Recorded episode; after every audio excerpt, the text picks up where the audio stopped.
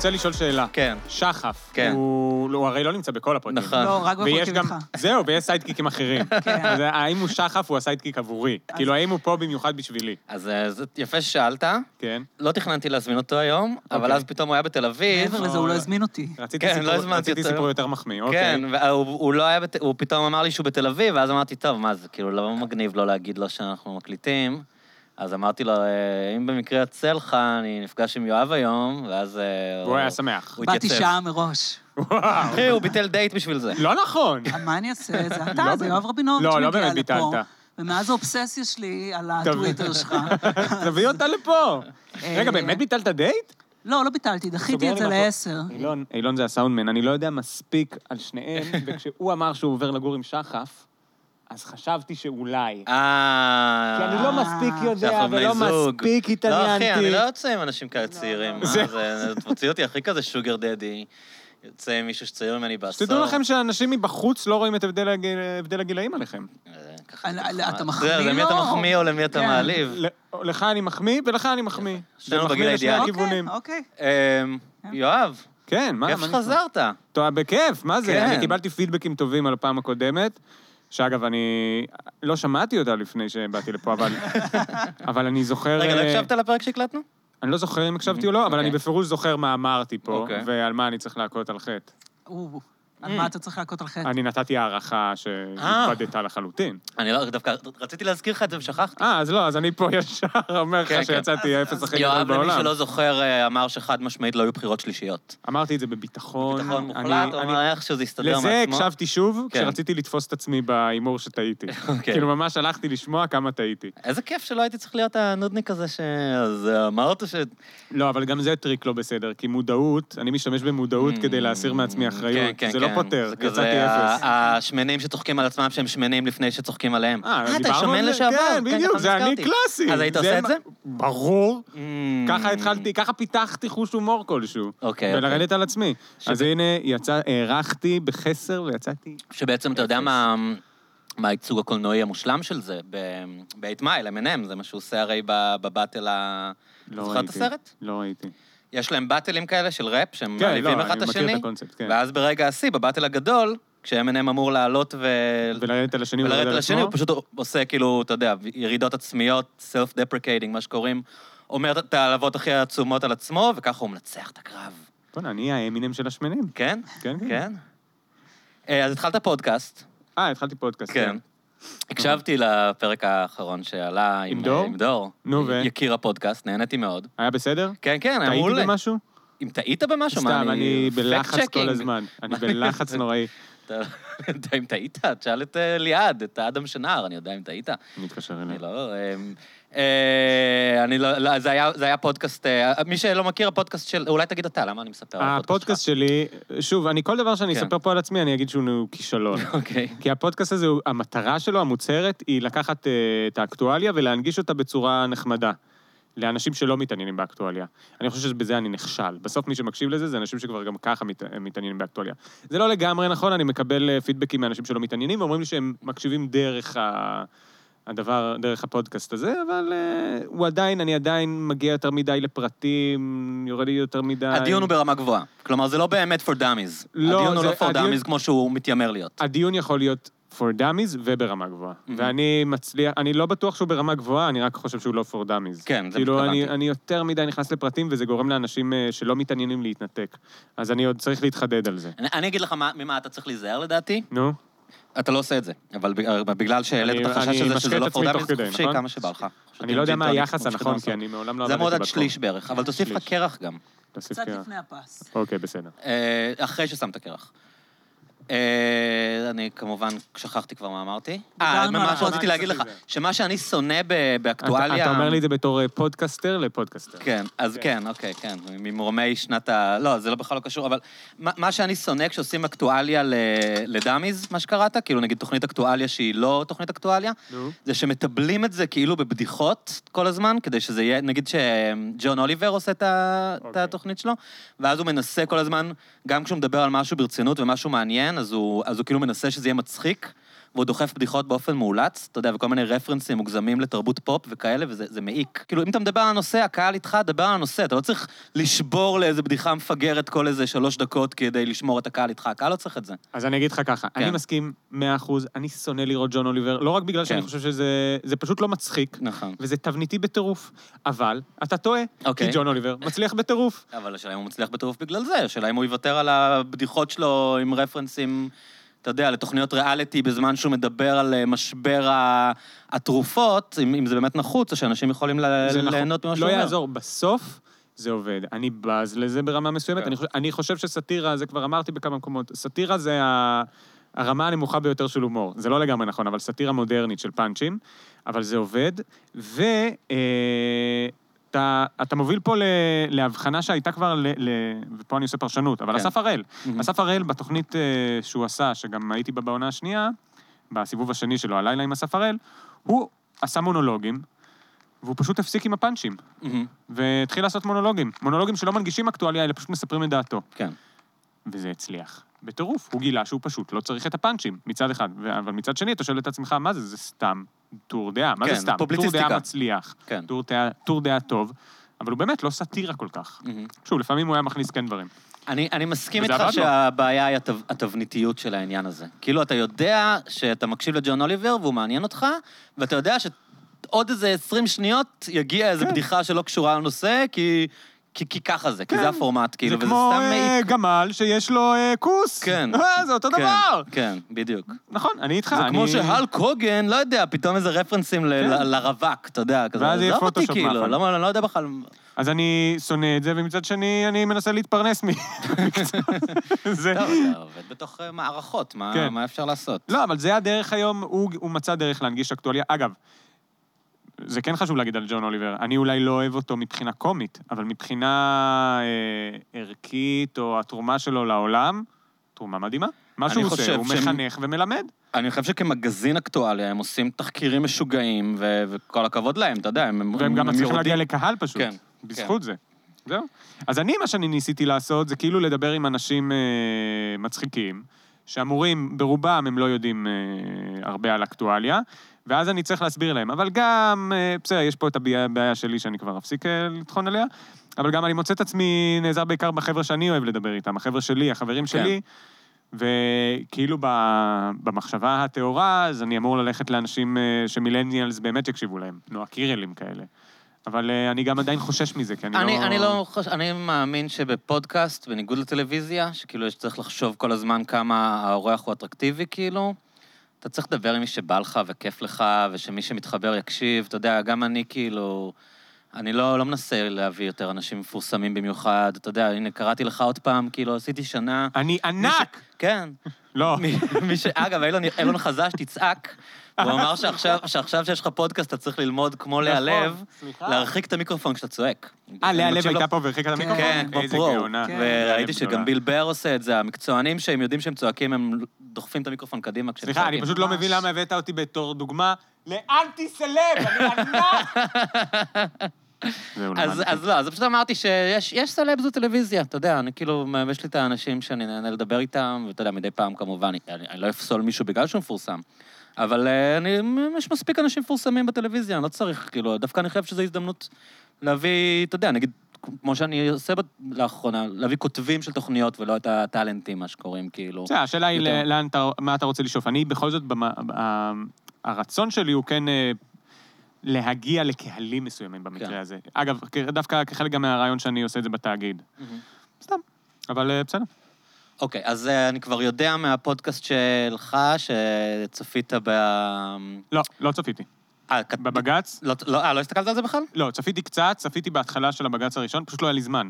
האמת שדווקא למדתי את הטריק של יוטיוב של כפול 1.75, וזה דווקא עובר מהר, הייתי רואה את זה בכיף. שמריצים מהר. כן, פשוט לא היה לי זמן, פשוט בגלל העבודה. אוקיי. אז אתה בכלל לא אין לך מושג מה, אתה סתם התעדכנת אחרי זה מה קורה שם כאילו? לא, התעדכנתי תוך כדי, וראיתי טיפה וקראתי, ואני יודע מה קרה שם, אבל אני לא ראיתי את כל הדיון בבגץ. אותי עניינה התופעה של ההתלהבות של של הליברלים נקרא לזה, כי המילה שמאלנים היא לא כל כך נכונה כאן, ואיך שאני רואה שמאל, אבל כאילו של לעשות מאסתי חיות מין וונדר וומן כזאת. אני אגיד לך מה רוצים להפוך אותה לדעתי. לרות ביידר גינסבורג. בדיוק. כן, כן, בטח. אני ראיתי, אגב, אני רואה את חברה שלי, מסתכלת רגע על ה... היא ראתה איזה משהו מהכתבה, נראה לי את גיא פלג מכסה את הבגץ, והיא ישבה לידי וראתה את זה, וראיתי שהיא נגנבה על חיות. כן. וחברה שלי לא יודעת מי זאת, היא לא מאוד מעורה באקטואליה, אבל ראו שזה מגניב אותה, שהיא רואה אישה חזקה, חכמה, אינטליגנטית, מבוגרת. באתי לה, וואי. אני חושב שהיא על הכיפק, אני גילוי נאות, לא יודעת לקרוא לזה, אני בילדות הייתי חבר של הבן שלה, ואפילו ישנתי אצלה בבית פעם אחת. מזל ש... אבל, ואני בעדה, כאילו, אישה מאוד סימפטית, אבל זה סתם מצחיק אותי, החוסר, זה אולי קשור לחוסר המנהיגות בשמאל, שאין מושאי הערצה, אין דמויות שאפשר להאחז בהן, ואז פתאום היא נכנסה לאיזה מקום של... מי האיש שלנו, כאילו, מי האיש שלנו כאן במלחמה הזאת? לגמרי. לא, אני גם חושב, קודם כל, שהתרשמו לטובה פשוט שני דברים. גם בבג"ץ הזה, קודם כל, כל הרעיון של איך שבית משפט נראה, זה כמו כנסייה הרי. זה נראה כדי שתעריץ את זה. אתה מכבד את ה... כן, אז אין דרך לא. מצד שני, ממה שכן ראיתי, ממה שכן הספקתי לראות שם, תשמע, זה נורא מצחיק להגיד את זה, אבל השליטה שלהם בחומר די מדהימה. כאילו, אתה תמיד חושב, אני תמיד חשבתי שבסוף הם מנהלים ויש להם מתמחים וזה. לא, הם אוהבים משפטים. כן, הם בעניין. הם ממש אומרים, לא, בז'רז'בסקי זה לא היה, הם תקנו שם הרי מישהו, לא, השופט כאן. זה לא כהן, כאן. עכשיו, זה אומר, מה זה אומר? שהם יודעים, לא, כאן עוד איכשהו, אבל זה שהם יודעים איזה הרכב היה באיזה משפט, אומר שהם חיים את זה, ממש חיים את זה, כאילו ברמה. נראה שהשופטי העליון האלה ממש אוהבים משפטים. הם אוהבים משפטים, וזה... מצד אחד זה מדכא אותי, כי אני שונא לראות כישרון ועבודה קשה, שזה באמת לפעמים מה שצריך כדי להצליח, ואני לא אוכל לפלס את עצמי בליקוקים תחת רציניים, אבל מצד שני גם זה נורא, כאילו אני אומר לעצמי, אוקיי, הם הגיעו לשררה, הם הגיעו בדיוק לנקודה שהם רצו, וזה סבל מטורף, הם קוראים פסקי דין, הם לומדים נורא, נורא, נורא, נורא, נורא, אני לא מקנא בהם. כן. כן, אבל סתם זה יצחיק אותי, כאילו, אתה יודע, היא אמרה פיתה, אתה יודע, זה היה כאילו... זה ממש. כאילו, ההחזות הזאת, איזו התלהבות מזה שהיא אמרה איזה רפרנס לחתונה ממבט ראשון, כאילו, האישה הזאת רואה, כן, זו התוכנית הכי נצפית בישראל, גם היא רואה אותה. היא באה בערב, כמו ההורים שלי, באה בשבע בערב הביתה, היא יושבת בסלון והיא נחבאת מול הטלוויזיה. מה הם חושבים שהיא עושה? שהיא קוראה עוד פסקי דין? אגב, אולי לפעמים כן, אבל בגדול, רואה את הריאליטי המסריח שיש בטלוויזיה והולך לישון. כן, אז זה. אבל תגיד, מה אתה חושב באופן כללי על בתור איש תקשורת, שעובד באקטואליה? כן. ואנחנו נזכיר שוב שאתה עורך של התוכנית מהצד השני. רגע, מאז השתנו כמה דברים. כן, אז תסביר. לא, אני רק אגיד שיש תחתי עורכת מדהימה שקוראים לה ליטל גנה, אז אני חייב לתת לה קרדיט כי היא מדהימה, ואם פעם הייתי אומר, אני עורך... ומה, אתם עורכים משותפים, היא עורכת משנה? יש לנו פשוט עכשיו שתי תוכניות, אנחנו מצרפים עוד תוכנית, אז גם שם היא עורך, ואני מה שנקרא... עורך ראשי, כאילו. אבל יותר חשוב לי פשוט להגיד שיש עורכת לתוכנית שהיא מדהימה. שנגיד את השם שלה עוד פעם? ליטל גנה. ליטל גנה. כן. שאט אאוט. אז רציתי קצת לדבר איתך על הסיקור של הקורונה בטלוויזיה. אני, היה לי, נראה לי, כתבתי את זה בטוויטר, לא שמישהו עוקב אחריי, אבל אז אני אספר את זה, שאני איזה יום ישבתי ביוטיוב וראיתי כאילו את הגל הפתוח של השידורים, וכאילו עקבתי וזה, והולכים למוקד ההוא, ועוד איזה זקן מת, וכל מיני דברים כאלה, ואז הבנתי שאחרי איזה שעה וחצי שאני רואה את השידורים הפתוחים, הבנתי שאני רואה את השידורים של אתמול. וכאילו לא היה, כן, פשוט לא שינה כלום. אתה יודע, פשוט היה אותו דבר בדיוק, כאילו. כן. אז... זה היה גל פתוח של חודשיים עכשיו, נכון. כן, שכאילו באמת פעם אנחנו גדלנו בתקופה שהיה הרבה גלים פתוחים, והיה, אתה יודע, אנחנו זוכרים שידורי פיגועים, בטח באינתיפאדה השנייה, וימים שלמים שמבטלים את הלוח שידורים, ואז מדווחים כל היום, כי מתוך הנחה שזה מה שאנשים רוצים לראות, לא משנה מה, אין מה להראות להם משהו אחר, אולי זה גם יותר זול מנגיד הפקות אחרות, אבל תכלס אין יותר מדי מה לדווח, נכון? אז... יש פה, מצד אחד יש הרבה יותר מה לדווח, כי דווקא בתקופת הקורונה, אני חושב, אנשים חייבים לשמוע חדשות. הם שומעים חדשות כדי להתעדכן בהנחיות, לא בנאומים של ביבי, כי אתה לא מבין מה ההנחיות. יש להם מה לעשות עם זה, כאילו. כן, אתה לא מבין מה ההנחיות בנאומים של ביבי. וכשנצמד לחדשות, אתה מבין מה המצב הכללי של החולים והמתים וכו', ואתה באמת מקבל אינפורמציה שאתה חייב, שזה מדהים. כן. ומצד שני... לא ללכת לגינה ציבורית. כן. כמה מטרים אתה יכול לרוץ. אתה באמת, אם אתה לא מקשיב לחדשות, יכול להיות שאתה עובר על החוק, או יכול להיות שאתה מסכן את עצמך. כלומר, החדשות עכשיו הן פונקציה חשובה. ומצד שני, נכון, יש, הם ממלאים המון זמן, כי אנשים נמצאים המון זמן, והם ממלאים את זה בהמון חרה, כמו תמיד. והם גם מייצרים חדשות ממה שאין חדשות. כן. פה נתנו דוגמה... אבל על זה אני מדבר יותר, על הייצור חדשות מאיפה שאין חדשות. אבל זה, שוב... בתור אינסיידר, מה... אז לא, אז אני לא אינסיידר, אני כן אאוטסיידר במובן הזה, כי כל מה שהתוכנית שלנו עושה, היא צופה בדיוק כמוך, היא פשוט צופה המון, ומביאה את זה לידי ביטוי. אבל... כאילו זה קומנטרי. כן, אנחנו עושים קומנטרי, אנחנו עושים מה שגיא אוהב לקרוא לו עיתונות יד שנייה. אנחנו עושים סקירת ספרות בסוף. כן. אז אני לא מדבר איתך בתור אינסיידר, אין לי מידע פנים, אבל יש לי מידע בדיוק כמוך ממי שרואה את החדשות, ואולי טיפה מנסה יותר לתפוס אותם. ושם, וזה דוגמאות שכבר נתנו גם בתוכנית, למשל, עמליה דואק מביאה כתבה, בכיר במערכת הכלכלית מספר שאם לא יכינו תוכנית יציאה מהמשבר, הכלכלה יכולה לקרוס. אני עשיתי פה ציטוט, זה היה טיפה שונה, אבל בסוף זה מה שהיא אמרה. לא אמרה מי זה, וכל מה שהיא אמרה זה שהוא אמר שהמצב חמור. עכשיו, זה הידיעה הכי גנרית בעולם. כן. שוב, זה לא... המחר בשוק יודע את זה, כאילו. גם כל אחד יודע את זה. עכשיו, יכול להיות שהייתה לזה משמעות, אם זה היה בכיר באוצר שמתבטא בשמו, או ראש חברה שמתבטא בשמו, ובא ואומר, חבר'ה, אנחנו עומדים לקרוס. כן, תתעוררו. אבל כולם באים ואומרים... צריך תוכנית. כן, אנחנו די... אני יכול לשאול אותך. אנחנו פה ב-IPG עם קלאצ'קין, אתה יכול לספר לי, אני ממש צריך עזרה, חבר'ה. כאילו, מה אני צריך שתבואי, למה אני צריך את הגורם בכיר כלכלי אומר, עכשיו זה לא, היא המציאה את זה, וזה לא נוצר בתקופת הקורונה. אבל באמת יש הרבה ביקורת, בתור אנשים שמתעסקים בביקורת תקשורת, על כל העניין הזה של כותרות שהם מישהו אמר משהו ולא אומרים מי זה, נכון? לא, אז נגיד הבאנו את זה הרבה במערכת המשפט. כשנגיד מינו את אוחנה, או שרצו, סליחה, רצו למנות את סמוטריץ', אז הביאו בכירים במערכת המשפט אומרים, לא רוצים את סמוטריץ'. עכשיו, ברור שאם תלך לבכירים במערכת המשפט ותשאל אותם מה דעתם על שר זה או אחר, מישהו יגיד לך משהו זה או אחר. אין לזה שום משמעות. היה אותו דבר, בכירים במערכת החינוך גם נגד כבר לא זוכר מי, ואנחנו כל הזמן מביאים דוגמאות כאלה. מצטטים גורמים עלומים, שאם אתה לא מביא אותם בשמם, אין לזה משמעות. אני אתן לך דוגמה הרבה יותר קטנה ולא משמעותית עכשיו, אבל סתם זה גם שיגע אותי.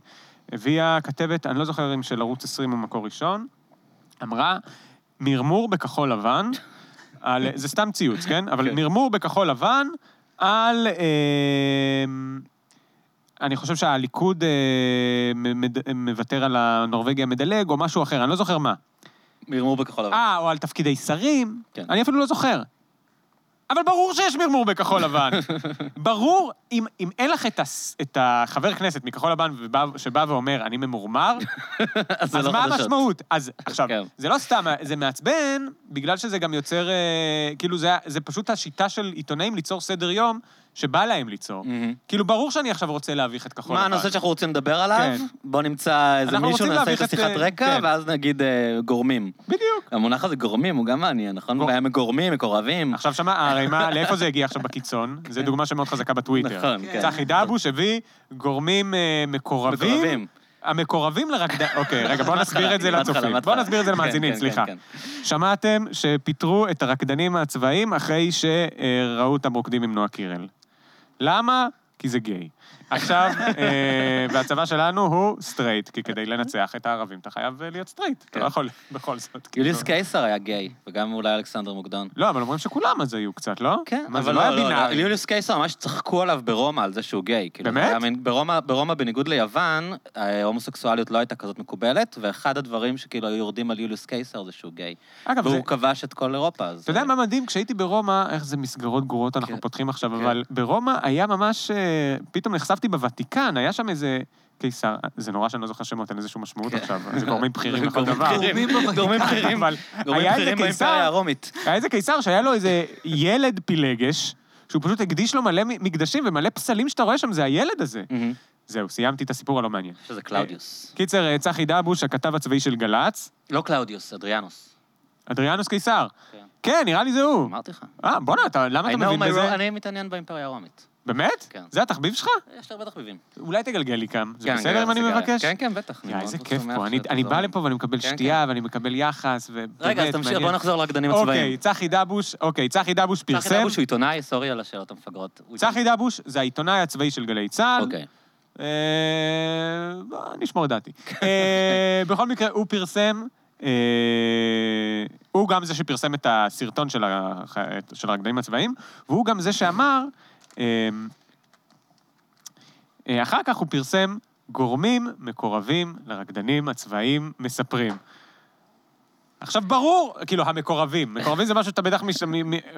מקורבים לראש הממשלה, מקורבים... שאתה לא רוצה להגיד שהדובר של ראש הממשלה הוריד לך ידיעה, אז אתה אומר, המקורבים ל... זה הדרך שלך ל... עכשיו, זה מגוחך שאתה אומר מקורבים לרקדנים צבאיים. אני הולך להתעטש. יואב מתעטש למרפק, בהתאם להנחיות משרד הבריאות. כן, באמת מקורבים זה תמיד היה דבר מצחיק, ואין ספק שמקורבים לרקדנים הצבאיים. אבל גם אני... הכברת שמקיפה בפורום ה... יש לי דוגמאות הרבה יותר פחות מצחיקות, אבל שהן גם מטומטמות לגמרי. אני זוכר שתמיר סטיינמן, היה את... יש את המפעל בקבוקים בירוחם, לא זוכר כרגע את שמו, זה שהחרדים מחרימים. ואז הוא אמר, פעם אחת הוא הביא משם ציטוט, והוא אמר, גורם בכיר במפעל מספר לי ש... מה זה גורם בכיר? זה מפעל לבקבוקים, כאילו, מה זה ה... כן, אבל אתה יודע מה זה מזכיר? את זה שבאינתיפאדה השנייה תמיד היו אומרים בכירים בחמאס, מחוסל בכיר בחמאס, ואז אמרו כמה בכירים יש שם, כאילו, אתה יודע, זה ארגון קטן, זה פאקינג כאילו... זה נורא קל לחסל. כן, זה אינטל, מה, כמה... זה מזכיר את בכיר בקהילה הגאה, בתקופה של... זה אני לא זוכר, כן, הבכיר בקהילה הגאה. זה היה בתקופת הרצח בבר נוער. שאחר כך אמרו שזה קשור לבכיר בקהילה, לא חשוב, ו... אני חייב להגיד לך לגבי הרקדנים הצבאיים, שאני לגמרי מתחבר למה שהמקורבים שלהם אומרים, כאילו. אני מסכים איתם. מה זה, כאילו? למה כבר עשיתם את זה? כאילו, אתם לא אוהבים את איך שהם רוקדים? יש, אבל זה לא קשור רק ל... יש לכם טעם שיפוט אסתטי על ה... כאילו, העלו סרטון שבאמת נראה קצת משעשע. איפה הכירוגרף? כן. זהו, תפטרו את הכירוגרף, למה תפטרים את הרקדנים המסכנים? הם רק מילאו פקודות. אני באמת חושב שכאילו, אתה יודע, להקת הנחל, מה זה לא, כאילו תמיד אנשים רק כתוב, אני רוצה להציע פה עוד אבל מחשבה, שזה לא רק קשור לזה שהם כאילו גייז, אלא לזה שיש משהו בצורה שבה הם רוקדים מאחורי נועה קירל, הרי זה לא רק בנים, זה גם בנות, וגם הן פוטרו אגב, ויש משהו בזה, לקחו תופס 55. יש משהו בזה, בריקוד הזה, שהוא כאילו ריקוד שמאדיר את הסטאר בקדימה, זה כאילו ריקוד מהסוג שמייקל ג'קסון המציא. כן, כן, כן. שזה פחות כאילו ממה שהיה, אולי אני חלש, אולי טיעון חלש. אבל קיים אותו לפחות. שסתם, זה נראה כאילו, הם רוקדים מאחוריה, וכאילו בצורה שלגמרי מאדירה אותה. אתה אומר, זה יושב כבר על כל המחלוקת לגבי עצם נועה קירל והתנאים שלה. היום פורסם שהיא... במקביל עושה איזה, יש לה איזה, חתמה על הסכם עם יס, של כמה כסף? של... אמרו $100,000. $100,000. לי לא הרשו לעבוד בחנות דיסקים בצבא. לא רוצה להיות מהנודניקים האלה, אבל כאילו, למה, מה... כן, אבל. מה אבל? אבל, בסדר, צהל מקבל פה את מה שהוא מקבל פה. השאלה האם ראו שצהל יקבל את זה. אבל אם מחליטים... וואלה, לא יודע לסגור את הטיעון הזה. לא יודע, כל אחד מקבל את מה שהוא מקבל. צהל מקבל הרבה. נראה לי שזה הזמן לזרוק את המונח מסלול ואיתי בצהל. אני הייתי מעדיף שהייתה משתמטת לגמרי, ברפאלי סטייל, כל הנושא הזה הוא מכביד, כאילו, לדעתי, כאילו, גם לגייס אותה וגם שהיא תעשה מה שהיא רוצה, אני לא יודע אם יש צורך בזה. אבל צהל מקבל פה המון. הוא מקבל פה גם המון. עכשיו, שוב, אני לא יודע... תסביר לי מה הוא מקבל. הוא מקבל את ההופעות שלה. הוא מקבל את נועה קירל המותג.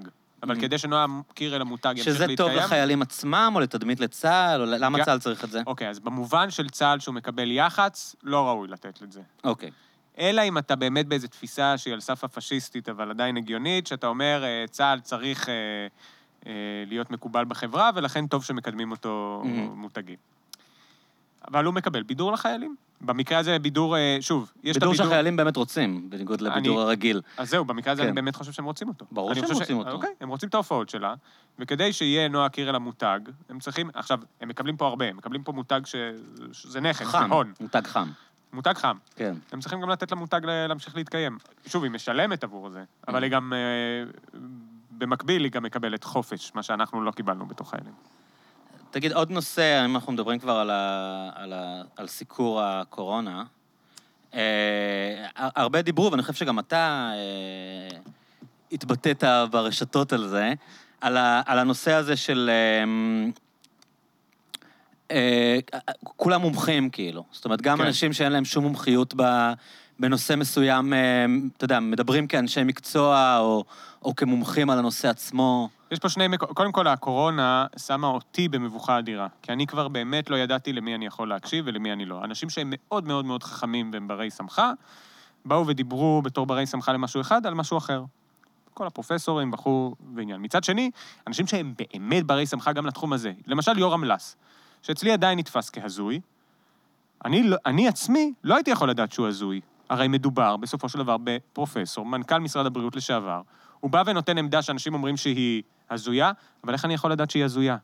בא חתן פרס נובל, האמת בזה עוד כן חשדתי בהתחלה, כי הוא באמת לחישוביות עצבית או מה שזה לא היה, שזה פחות קשור לביו-אינפורמטיקה. בסדר. אבל אנשים באמת מאוד חכמים באים ומביאים עמדה, וכבר אצלי, ביכולת שלי, אני חושב שעד הומינם בסוף, זה דבר מאוד חשוב כדי לתווך לעצמך מידע, לדעת למילה. לא כולם יודעים מה זה עד הומינם. עד הומינם, סליחה, זה כשאתה... לגופו של אדם. כן, לגופו של אדם. וזה לפעמים חשוב לשפוט על גופו של אדם. זה לא צריך להיות הטיעון שלך כשאתה בא לבן אדם ולהגיד, אבל אתה ככה וככה, אבל כשאתה רוצה לקבל טיעון, אתה אומר, אוקיי, לי יש מחלה, כי הרופא אמר לי, זה עד הומינם. צריך סמכות. נכון? מי הסמכות? ופה במקרה הזה, הסמכויות תתבלבלו לנו. הסמכות היא נדב ויאל. אצל רוב האנשים. אוקיי, זה נושא שני, שזה, אבל הנה, גם. כן. אגב, הרד ניר על הנייר אמור להבין יותר מנדב ויאל, הוא וטרינר, יודע משהו על וירוסים. כן. נדב ויאל, ושוב, אני לא רוצה לגעת ספציפית בנדב ויאל, למרות שאפשר, אבל העובדה שכתבי החוץ השתלטו על תחום הקורונה, מסיבות שהן נכונות, כלומר, בהתחלה היו. בהתחלה זה היה אירוע של חוץ. הם יודעים מה קורה בעולם, והם עוקבים אחרי מה ארגון הבריאות העולמי אומר, ומה קרה במדינה הזאת, ומה קרה במדינה... יש להם יותר מידע. אבל הבעיה עם מה שהם עושים, ושוב, הכל, אני לא בא פה באיזה זעם קדוש, אבל כן הבעיה היא שהם התחילו לקרוא מחקרים. הם לא צריכים לקרוא מחקרים. ואני רואה אותם לפעמים מתבטאים, מאמצים את הרטוריקה מהר, משלבים מונחים מקצועיים, מונחים רפואיים, ומתחילים להגיד, אני לא קראתי מחקר בנושא. הם יכולים גם להגיד את זה, לא קראתי עדיין מחקרים. זה לא בדיוק התחום שלי. לא, הם אומרים, להפך, הם אומרים, הם כן קוראים את המחקרים, ואם לא יצא מחקר, אז הם אומרים, עדיין לא יצא על זה מחקר, המחקר הזה עדיין לא עבר ביקורת עמיתים. חביבי, גם כשהמחקר יעבור ביקורת עמיתים, אל תקרא אותו. אתה, אל תקרא אותו. אם אתה, אין לך דוקטורט ופוסט-דוק בהרווארד, אני מגזים כמובן, אבל אם אתה לא מבין, אם אתה לא יודע לקרוא... לא חסרים מומחים בישראל שאפשר לשמוע אותם. ואתה לך, תשמע אותם ותתווך, ותביא לנו את שתי הדעות, תגיד לנו מה הקונצנזוס, אתה לא תקרא מחקרים. ובטוויטר יותר קל לראות אותם נופלים בזה, אגב. מהבחינה הזאת, אבל אני כן אגיד שבסיקור היה חסר לי קצת, כאילו באמת דיברת על ביו-אינפורמטיקה, או על איך מתפשטות מגפות ששמו את זה, אבל קצת פחות התרכזו באמת בסיקור של המחלה עצמה. נגיד, עדיין לא ברור לדעתי לכולם, האם אפשר לחלות בקורונה שוב. לא, כי זה לא ברור לכולם. כי זה באמת לא ברור לכולם. אז לדעתי פשוט זה מה שצריך קצת יותר להתמקד בו. לא, אבל אין מה להתמקד, עדיין לא יודעים. ממש בודקים את זה. אני אגיד לך מה מפריע לי. יש הרגשה, תראה, תמיד, נגיד, דיברנו על גלים פתוחים וציינו את הדמיון של זה, נגיד, לסיקור בתקופת מלחמה. נכון? נגיד, לסיקור בתקופת, לא יודע מה, מה המלחמה האחרונה? צוק איתן, איך קראו לה? נגיד צוק איתן, או מלחמת לבנון השנייה. שאז באמת יש נטייה של המדיה להתאחד, לצמצם שורות ולהיות מאחורי הנרטיב הרשמי, ויש דברים, אתה יודע, שלא אומרים בזמן מלחמה, אתה לא אמור, אתה אמור כאילו, בעצם התקשורת מתגייסת. וכאן גם, לי כצופה, יש הרגשה שהתקשורת מאוד מגויסת לנרטיב מסוים, שאולי המקום של התקשורת היא לעורר דיון, אבל כמו שאתה בעצמך ציינת, קולות, נקרא להם רוויזיוניסטים, ביקורתיים, שהטילו ספק בנרטיב, גיחכו אותם. לא נתנו להם במה ראויה, נגיד, היה מקרה שדיברו עליו וכתבו עליו, של יצחק בן ישראל, פרופסור יצחק בן ישראל, שהוא... תמיד, לא יודע גם, זה לא בדיוק התחום שלו, אבל הוא תמיד נחשב מין איש כזה סופר חכם שמביאים אותו, וברגע שהוא הגיע לאולפן ב-12 אצל יונית לוי, והיא קלטה שהוא מביע דעה שכופרת בנרטיב המקובל של מה הקורונה, איך מתייחסים אליה, השתיקו אותו, לא נתנו לו לדבר, כאילו. פרופסור יצחק בן ישראל, אלוף, חבר כנסת, לא מבין כלום. אז למה הביאו אותו מלכתחילה? טעות. אוקיי. למה הביאו אותו? הוא כתב פוסט ורצו למלא זמן מסך, סליחה. כן. אבל לא, הוא לא מבין, והוא לא היה צריך להתבטא בנושא. הוא לא היה צריך להתבטא בנושא. עכשיו, יש הרבה דברים שהוא כן יכול להתבטא בהם. תגידו שצריך להביא, בנוגע בעיקר... להיערכות ולניהול המשבר. להיערכות, לניהול וזה. אבל הוא לא יכול להתחיל לקרוא גרפים של אפידמיולוגיה, בתור מומחה לאווירונאוטיקה, שזה מה שאני, אם אני לא טועה, זה מה שהוא. כן, הוא מבין בטילים. אז לא, הוא לא המומחה לנושא. ועם כל הכבוד, פה יש מומחים, שאגב, הם יכולים לטעות, אבל לפחות אני יודע מה הם יודעים מה הקריטריונים שהם מסתמכים עליהם כשהם טועים. אתה ראית את הסרט על... את הסרט במקור על... איך קוראים לו? המנכ"ל של הדסה? כן. איך קוראים לו? זאב רוטשטיין. זאב רוטשטיין. היה מעניין מאוד, כן. שהוא בעצם גם היה קול כזה טיפה ביקורתי על הנרטיב הפורמלי, כאילו, המקובל. אז, אוקיי, זאב רוטשטיין היה קול ביקורתי, שנייה, הוא היה ביקורתי בשני מובנים. בהתחלה הוא היה ביקורתי כי הוא טען שהמגפה הזאת אין לה כל כך משמעות. לא ימותו וכו' וזה... אני עושה פה איזה ציטוט לא נכון, אבל הוא טעה, והוא אומר שהוא טעה. כן.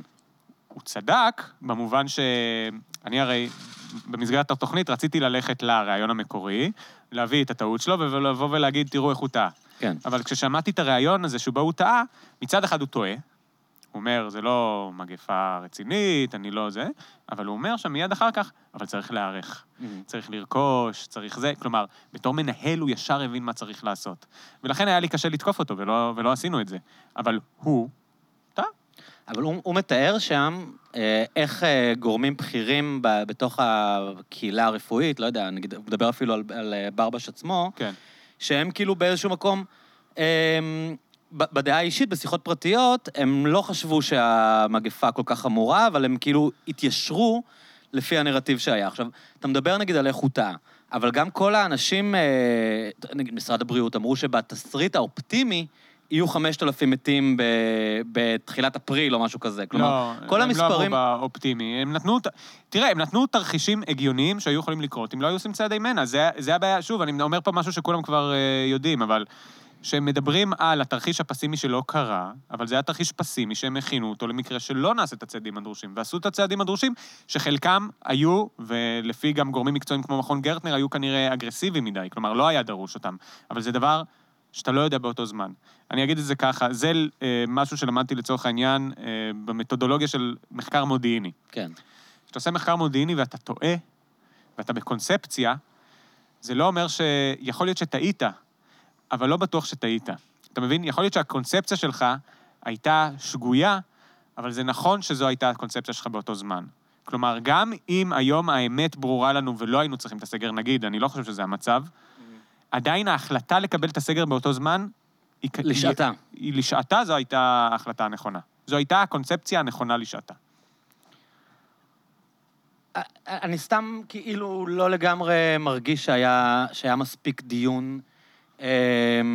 פתוח בנושא הזה. אני מרגיש שכאילו התייצבו מאחורי האנשים שהובילו את הקו המחמיר, והסתכלו נגיד על המודל השוודי כאילו הם משוגעים נגיד, ואתה יודע, ולא לגמרי... אבל הדיון שאתה מדבר עליו הוא דיון, אתה כבר, בגלל, עשינו רגע שיחה קצרה לפני הפודקאסט.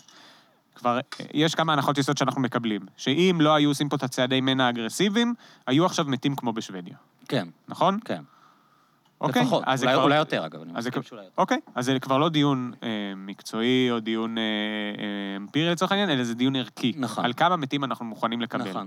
ועל זה אכן, באמצע מרץ, לא היו מוכנים לקיים דיון. הגיעו למסקנה, והמערכת עמדה מאחורי זה, שפחות אנשים צריכים למות. אני פשוט... אתה חושב שזה משהו יהודי כזה, של כאילו אנחנו יותר אכפת לנו מהזקנים שלנו...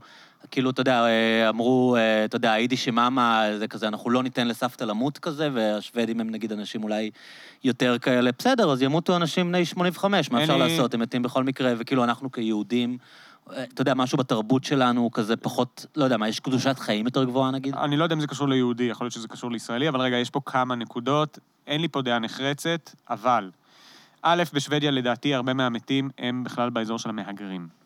וגם בתאבות. ובתי אבות. היה להם פדיחה בבתי אבות שם. כן, 100%.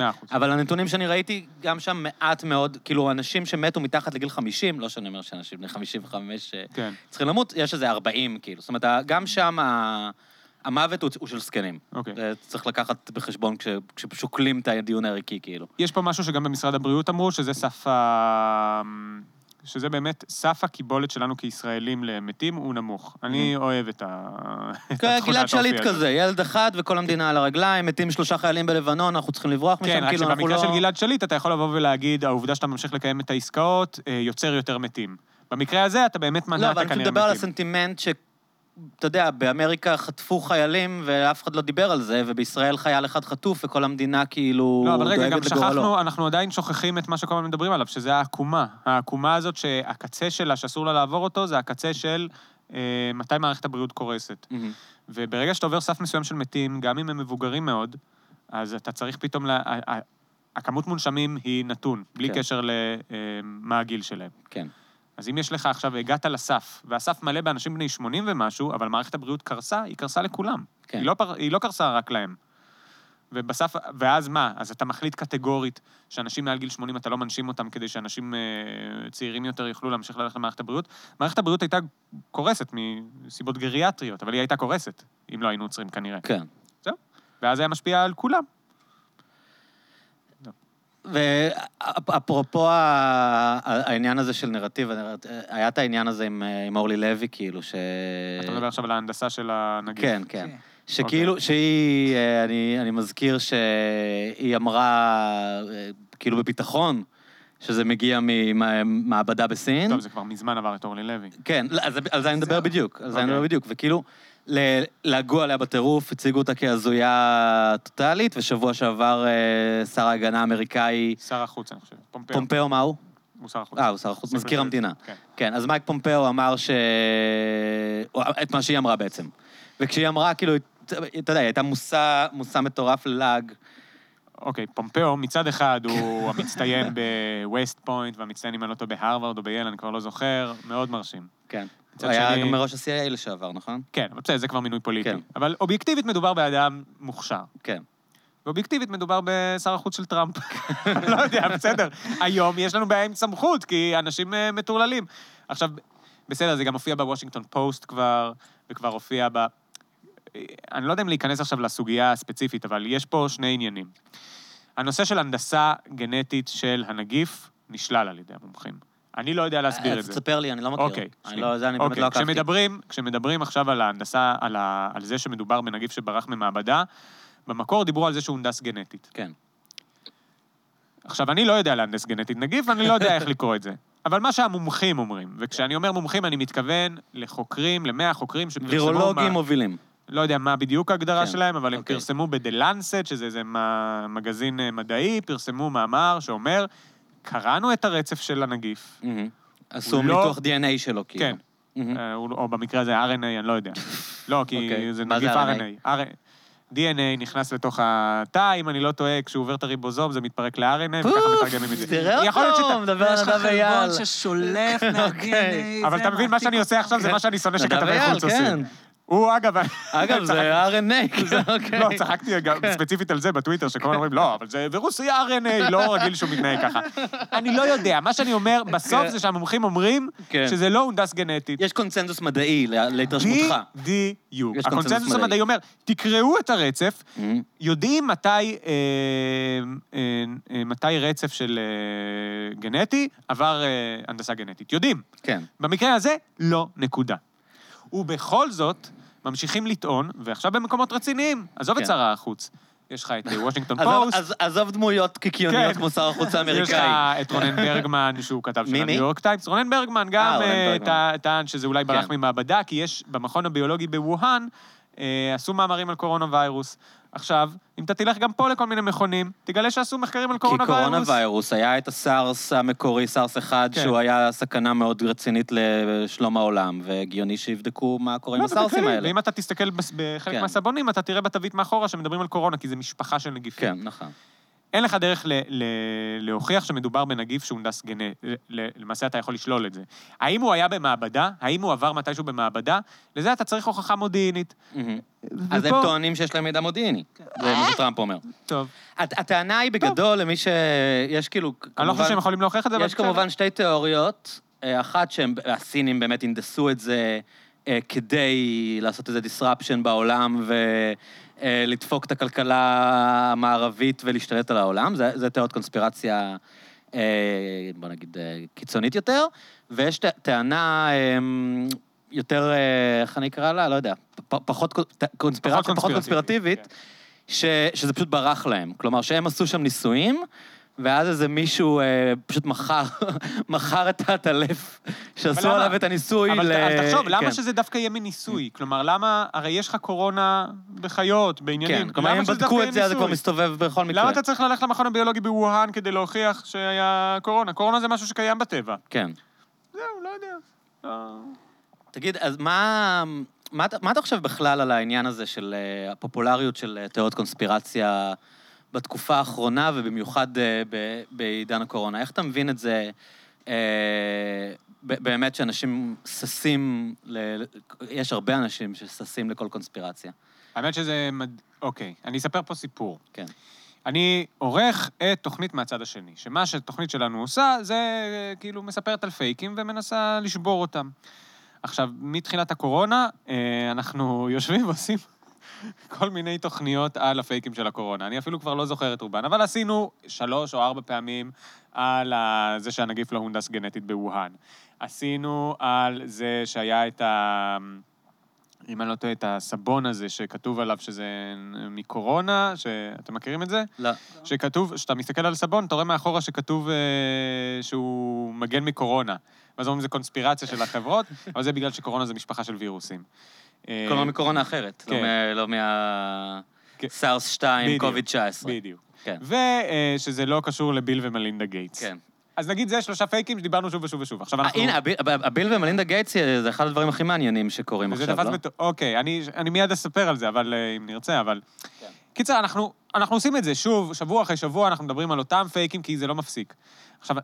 אני עורך, זה אומר שאני יושב בקונטרול, בזמן שיש באולפן את גיא זוהר, אני יושב בקונטרול, ויש שם את מי שאחראי על זה, שרואים תמונות, ושהפרומטר רץ, והבמאי, והכל. יום אחד, עכשיו, זה אחרי שעשינו את כל התוכניות, פתאום הבמאי אומר, בונה, הקורונה, אתה יודע שזה יצא ממעבדה. והשני אומר לו, לא, עזוב, בסבון כתוב שיש את זה. לא, עזבו, זה גייטס. אני לא זוכר בדיוק את 3 הפייקים. אני לא מקשיבים לכם בכלל. אתם פורקים את הקונספירציות והם ממשיכים להאמין בזה. ואני אומר להם, אתם לא מסתכלים, זה מה שאנחנו עושים פה. זה פשוט מדהים. עכשיו, וזה מדהים גם כמה זה רץ. זה מדהים שכל הקונספירציות האלה שאני כאילו אומר, אוי, למי אכפת מזה, למי זה, איזה שטויות וזה.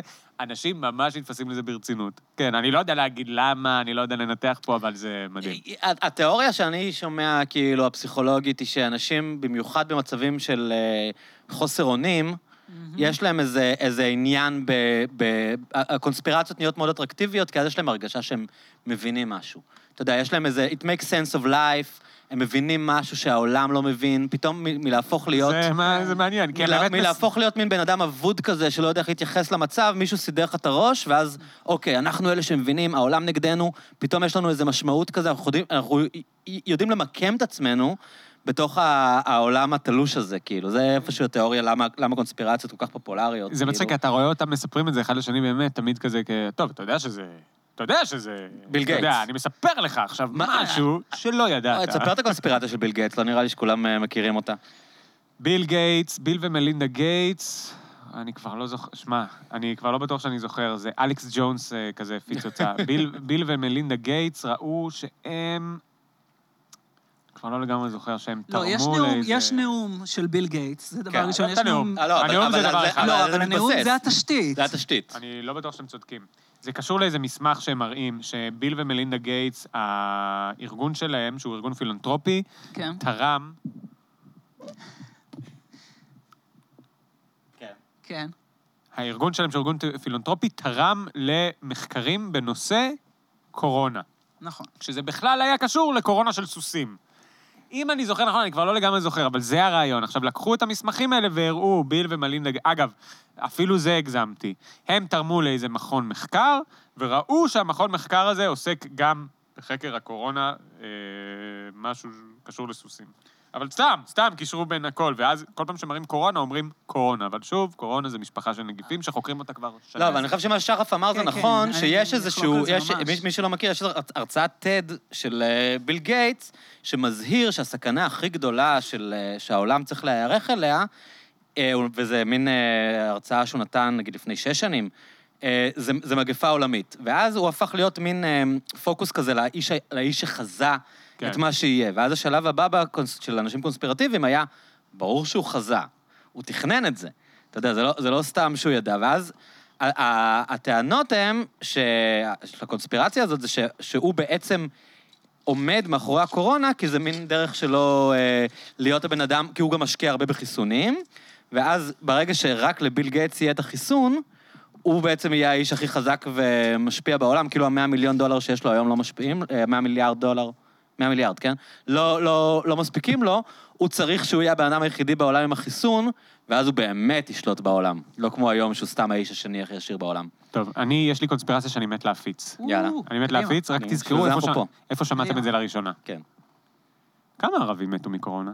מעט מאוד, אנחנו רואים שהנתונים שם הם... איחרת את הרכבת הזאת. מה זאת אומרת? איפה ראית את זה כבר? אז רגע, תן לו לספר ואז תגיד מה... אני שמעתי שרק אחד. ואתה באמת לא רואה... לא, יש לך כזה 12 בתימן, 20 בלבנון, בארץ. בארץ. אבל הראשון שכמעט מת היה איזה נהג אוטובוס בטבריה, לא? וואי, מעניין איך הוא ניצל.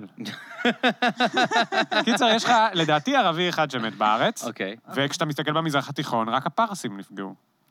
תימן, מה שאתם עושים? בתימן לא נפגעו בכלל, לא? תראה, מה שאתה אומר הוא לא בדיוק קונספירציה, כי אנחנו בחיים בעולם שפוליטיקלי קורקט, שמאוד נזהרים מלדבר על הבדלים גנטיים בינלאומיים, אבל יש איזשהם הנחות שיש כאן עניין, שיש כאן אוכלוסיות שהן יותר עמידות ופחות עמידות גנטית לדברים האלה. אני לא חושב וירוס, טוב, שמה, אנחנו כבר מתחילים באמת לדבר. לא, אבל רגע, כי קונספירציה צריכה מסקנה, אתה לא יכול פשוט לתת עובדות ולהגיד זה קונספירציה. מה זאת אומרת, שזה הערבים מרעילים אותנו, מה אתה חושב? אוקיי, נו. תתביישו לכם. אבל איך הם מצליחים בתוך ישראל להגן על עצמם, כאילו? לפי התיאוריה שלך, כמובן, אני מזכיר שאנחנו מדברים שתיאוריה. אני פה רק פותח רגע את השטח. אני רוצה שאנשים... אני מעלה שאלות, אני רק מעלה שאלה. אתם טענו על זה איך שאתם רוצים. אני רק יודע שהפצצנו לא מזמן בסוריה, אומרים איזה... What if so? בדיוק, איזה... הפצצנו איזה מכון ביולוגי כלשהו. איזה תיאוריות אתה מכיר כבר, שחף? אמרת, התייחסת לדברים של... אני מכיר משהו אחר. אני מכיר, א', כאילו כן, באמת את העניין שהערבים לא נדבקים בקורונה, מעלה שאלות. מכיר את זה? רגע, וזה קונספירציה? לא המצאתי את זה? שמעתי את זה, בעיקר בדחקות, באתרי כאילו צחוקים. אני חושב שאני... אוי, זה נורא יבאס אותי. אבל מה שיותר מעניין אותי זה שבאותו יום של ההתפרצות של הנגיף, אז... איפה, בסין? לא, בישראל. איזה יום זה? מה, עם הפיראט האדום? כן, בדיוק. בפיראט האדום, באותו יום, היום הפיראט האדום. באותו יום גואלי. ליל הפיראט האדום. החתונה האדומה במשחקי הכס. אני מאז קונה רק בזמיר טריקים. זה כן, גם פיראט האדום, זה כמו ליל הסכינים. אגב, הם לא מתחרים. לא, טריקים זה משהו שונה לחלוטין. הוא עושה שושי זוהר. זה חנות מקצועית לקוסמים. הוא נעלם שחם. כקוסם. זה חנות מקצועית. אז אני יודע שבאותו יום נתניהו אישר לראשונה מזה 1,000,000 שנה, כניסה של 8,000 עובדים פלסטינים מעזה לישראל. עכשיו, אני טועה, כי זה יכול להיות אחד משתי סיבות. או שהוא אומר, בוא נביא אותם שידבקו בקורונה, שזה כאילו הפייבריט שלי, אבל מצד שני יכול להיות שהוא אומר... שמחזרו ויפיצו את זה בגדה. או, אתם לא יכולים להיכנס עם 8,000 אשרות שלכם, כי עכשיו כולם בבידוד. אני רק אומר שזה הפעם הרבה יותר קשה להביע דעה. זה נושא אקטואלי שהרבה יותר קשה להביע דעה. יש נושאים שאתה יכול. ההתייחסות הכלכלית, זה שלא הביאו במתווה את הסבירו מה בדיוק המדדים שהם רוצים. זה שלא היה מרכז שליטה כמו שצריך. זה שכל המומחים, חוץ ממכון גרטנר, נגיד המומחים של המל"ל, לא היו בכלל אפידמיולוגים. יש המון ביקורת והמון התעניינות שאתה יכול לעשות, שגם אם אתה לא מומחה לאפידמיולוגיה. אבל יש תחום צער, שהוא מהי המחלה של מה הספציפית הנגיף הזה עושה, שבו אנחנו לא יודעים, אנחנו. יש שיחות אינטליגנטיות שכן. אני השבוע חילקו סוף סוף את המענק, ובאמת, זה היה מאוד משונה בשבילי, למה הם חיכו עם זה. כלומר, למה כשאנשים כל כך בלחץ, בשיא הדיפרסיה, הם הודיעו שהם ייתנו את הכסף, למה הם משכו את האנשים עוד חודש, חודשיים? ואני היום חשבתי, כשסובבתי ברחוב וראיתי את כל האנשים, ואמרתי, זה לא נראה לי מקרי שהם נתנו לאנשים את הכסף בדיוק כשהם חזרו לרחובות. כלומר, יכול להיות לזה שתי הסברים. אחד, שהם אמרו, אנחנו לא רוצים לתת להם עכשיו פעימה, ואז הם יבקשו עוד כסף. כלומר, אני רוצה לא להאמין שהם סתם שמרו את הכסף אצלם עוד חודש בשביל הריבית, כמו שהבנקים מתנהגים. כאילו, אני באמת רוצה להאמין שזה לא זה. אבל אני חושב שהיה מין קטע כזה שהם אמרו, ברגע שנסיר את המגבלות, המחאה תתחיל. ואז אנשים יוכלו להפגין. אז עדיף לנו לתת להם את הכסף, בדיוק כשהם יכולים לחזור להסתובב, ואז תהיה איזו רגיעה אתה יודע, במרמור ובזעם, כי כשאנשים יוצאים לרחוב, בוא ניתן להם איזה משהו.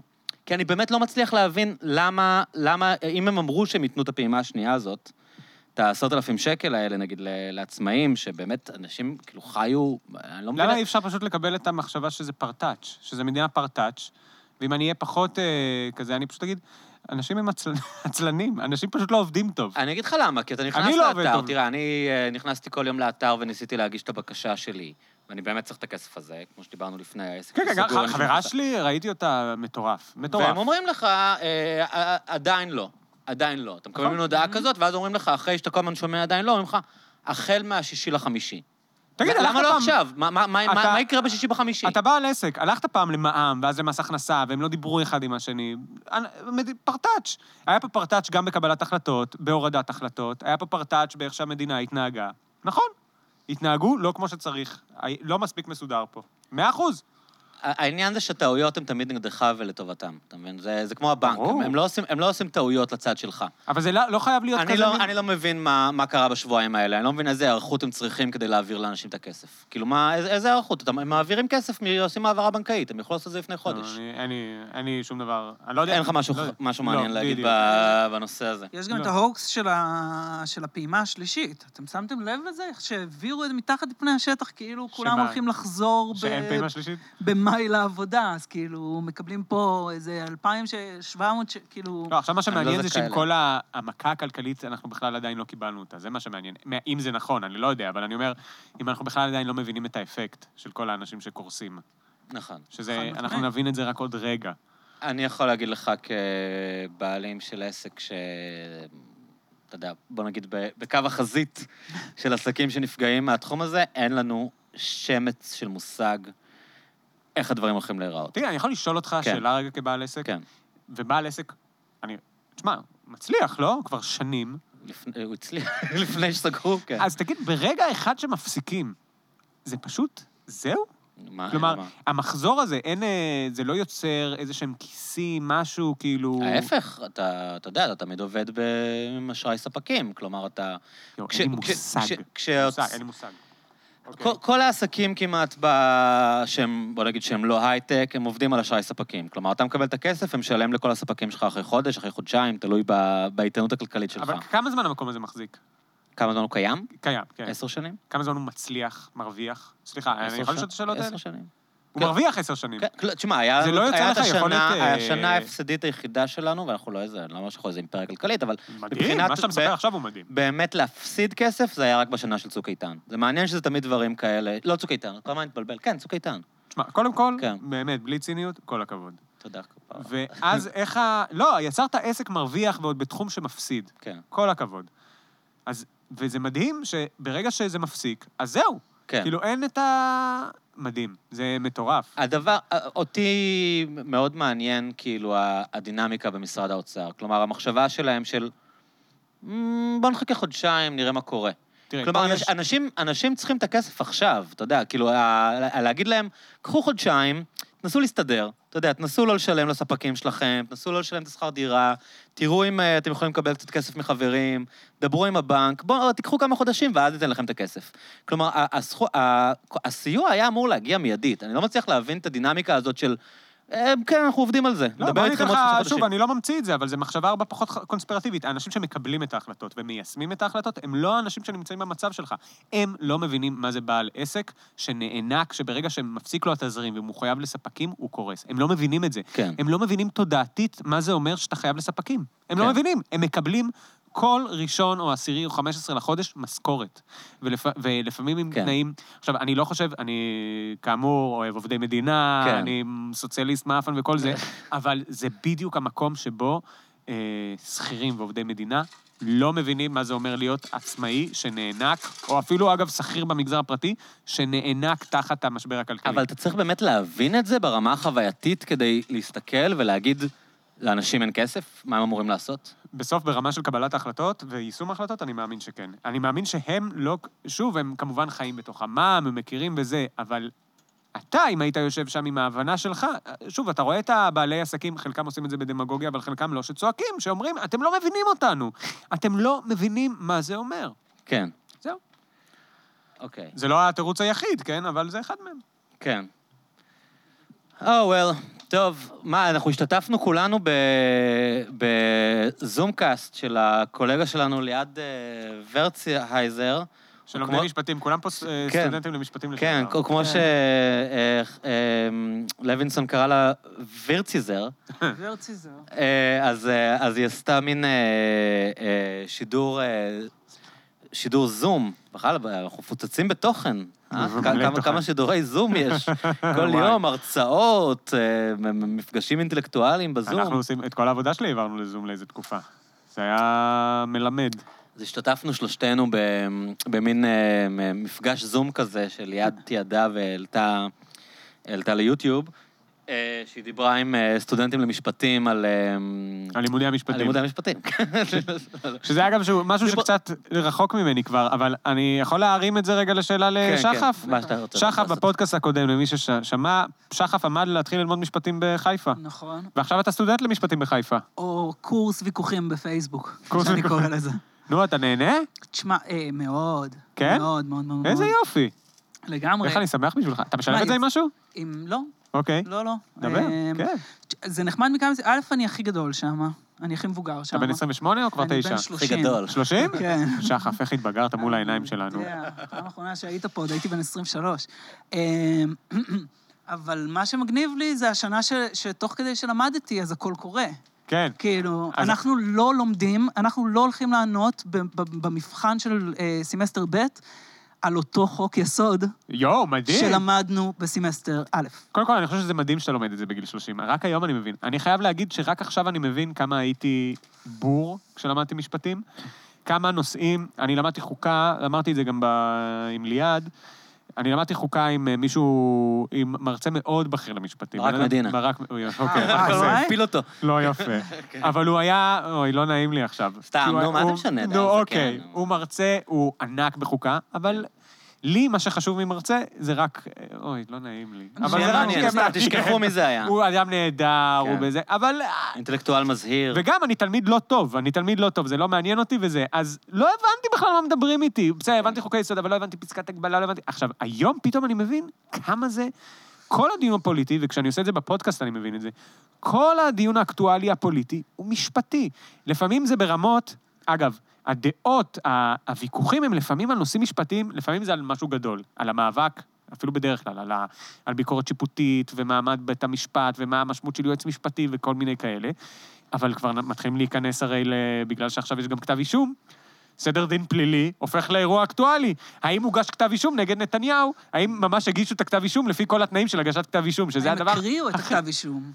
בדיוק, שזה הנושא הכי טכני בעולם. זה לא הוגש אליו, זה לא הוגש נכון, זה לא נכתב שם הכתובת. כאילו, הנושאים הכי ספציפיים הופכים עכשיו לנושאים. של סדר דין, כאילו. בדיוק, סעיף 44. אבל הנה, בתור תחום שאתה לכאורה מוכשר בו, שאתה כן עברת הכשרה. עברתי הכשרה, אבל אני תמיד אומר, ההכשרה במשפטים היא לא הכשרה, היא הכשרה תיאורטית, היא לא אמיתית. לא, ברור, אבל הנה דוגמה, דיברנו מקודם על אנשים שמדברים על רפואה בלי הכשרה רפואית, ופה יש לך הכשרה משפטית. ואז אתה רואה את כל הקולגות שלך בעולם העיתונות. אגב, מה שמדהים בעולם העיתונות זה שאתה מסתכל על רוב, לא כולם, אבל רוב הכתבים המשפטיים לא למדו משפטים. והרבה פעמים מבקרים, נגיד, את עמית סגל על זה שהוא מדבר על משפטים. עמית סגל למד משפטים. ושונה מהרבה מהכתבים המשפטיים. אבל זו באמת בעיה, כאילו, הכתב המשטרתי הוא לא שוטר, וכתבת הרפואה היא לא רפואה. הם צריכים להבין בלהיות עיתונאים, הם לא צריכים להבין. הם לא פרשנים משפטיים. לא, אני חושב שכתב... אז אני חושב שזה לא טוב, אני חושב שכתב בריאות צריך, הוא לא חייב להיות רופא, אבל הוא כן, הוא צריך לדעת משהו על רפואה. אבל הם יודעים, לי יש ידידה שהייתה כתבת משפטית הרבה שנים, היא מבינה כאילו, אתה יודע. אוקיי, אני חושב שהיא לא באמת מבינה. אז יש לך בעיה כשאתה קורא את כולם מפרסמים מאמרי דעה, ואתה אומר, אבל אתה לא מבין את זה, כאילו, אני עכשיו... אגב, היה דבר מעניין, עכשיו עם הפסיקה של הבג"ץ, שאמרתי לשחף שלא נדבר על זה, אבל אולי בכל זאת נדבר על זה טיפה. אמרנו שלא... כן, שלא נחפור על זה, כי גם, אגב, ליעד עשתה כאן שידור מיוחד עם אדם שנער היום. היום או אתמול, אילון? היום? אז אנחנו, זה באמת, אנחנו קצת חורגים מהמנדט שלנו, אבל... הפרדה. אבל אתה רואה שנגיד המאמרי דעה שהתפרסמו בארץ נגד הפסיקה של הבג"ץ, שהכשירה את מה שקורה היום בהרכבת הממשלה, היא לא הייתה של משפטנים. לא, רגע, זה לא נובע מבורות. אתה יכול לבוא ולנסח אמירה על זה שבג"ץ, אני לא מסכים עם האמירה הזאת, אבל שבג"ץ היה צריך לבוא ולפסול את נתניהו משיקולים ערכיים. בסדר, אתה לא צריך להיות משפטן בשביל זה, לא לזה התכוונתי. אני מתכוון, אגב, הרבה יותר, לפעמים זה מקומות שכתבי משטרה דווקא כן מבינים גם בלי לדעת עריכת דין, אבל נגיד, בנושא של משפט נתניהו מדברים הרבה על... איך סחטו את איך הפכו את חפץ לעד מדינה. ובאים ואומרים, תקשיבו, את חפץ, תראו איזה תרגיל מסריח עשו לו. הביאו לו את המאהבת שלו, והציגו לו אותה בתחנת משטרה, ובגלל זה הוא נסחט. ערערו אותו. כן. אוקיי, איך מגייסים עד מדינה? אני לא יודע, אולי זה משהו מטורף. אבל אולי עושים את זה כל הזמן. אני פשוט לא יודע. וזה בדיוק המקום שבו כן נכון שיש הפרדה בין כתב פוליטי לכתב לענייני פלילים, שאגב, שוב, הייתי מעדיף שהוא יהיה עורך דין לענייני פלילים, אבל אם הוא מבין באיך שמשטרה פועלת, סבבה. כלומר, פה, כשבאים הרבה פעמים ומפילים איזה פצצה, כלומר, מספרים על איך גייסו עד מדינה, או כל מיני נושאים כאלה, אני לא בטוח תמיד שזה פצצה, אלא שבאמת לא מבינים. אז אתה נגיד שאתה רואה את כולם, הרי לכל אחד יש דעה נגד על החלטה של הבג"ץ, בסדר, פה אתה לא צריך להיות עורך דין. כלומר, אם אתה כתב משפטי, אני כן רוצה... לא, אבל בסוף הם קיבלו החלטה משפטית, הם קיבלו החלטה שקשורה לדיסציפלינה, הם קיבלו החלטה... הם קיבלו החלטה בכלים משפטיים, כאילו זה של אנשים מאוד מאוד מבאס אותם, שבן אדם שמואשם בעבירות חמורות שקשורות ללב ליבה של הסיבה שאמורה לפסול בן אדם מתפקיד ציבורי, סבבה שזה מבאס אתכם וזה נראה לכם מצב לא תקין, אבל הם בסוף... ההחלטה שלהם היא החלטה משפטית, כאילו אם אתה מבקר את ההחלטה שלהם, זה לא מספיק שזה לא מוצא חן בעיניך שמואשם בשוחד, לא פסלו אותו. כלומר, ההחלטה שלהם לא מתגבשת לגבי מה שנראה להם ראוי. עניינית אני מסכים איתך, שוב, אני מסכים לגמרי עם מה שאמרת עכשיו, אני רק אומר שאתה לא צריך להיות משפטן כדי לתקוף את זה, כי השאלה מה בית המשפט, וזה בדרך כלל כיוון השני, כשבית המשפט כן עושה ביקורת שיפוטית על בסיס עקרונות היסוד של השיטה שלנו, זה כבר לא דיון שהוא משפטי, זה כבר דיון של מה מקומות היסוד ו...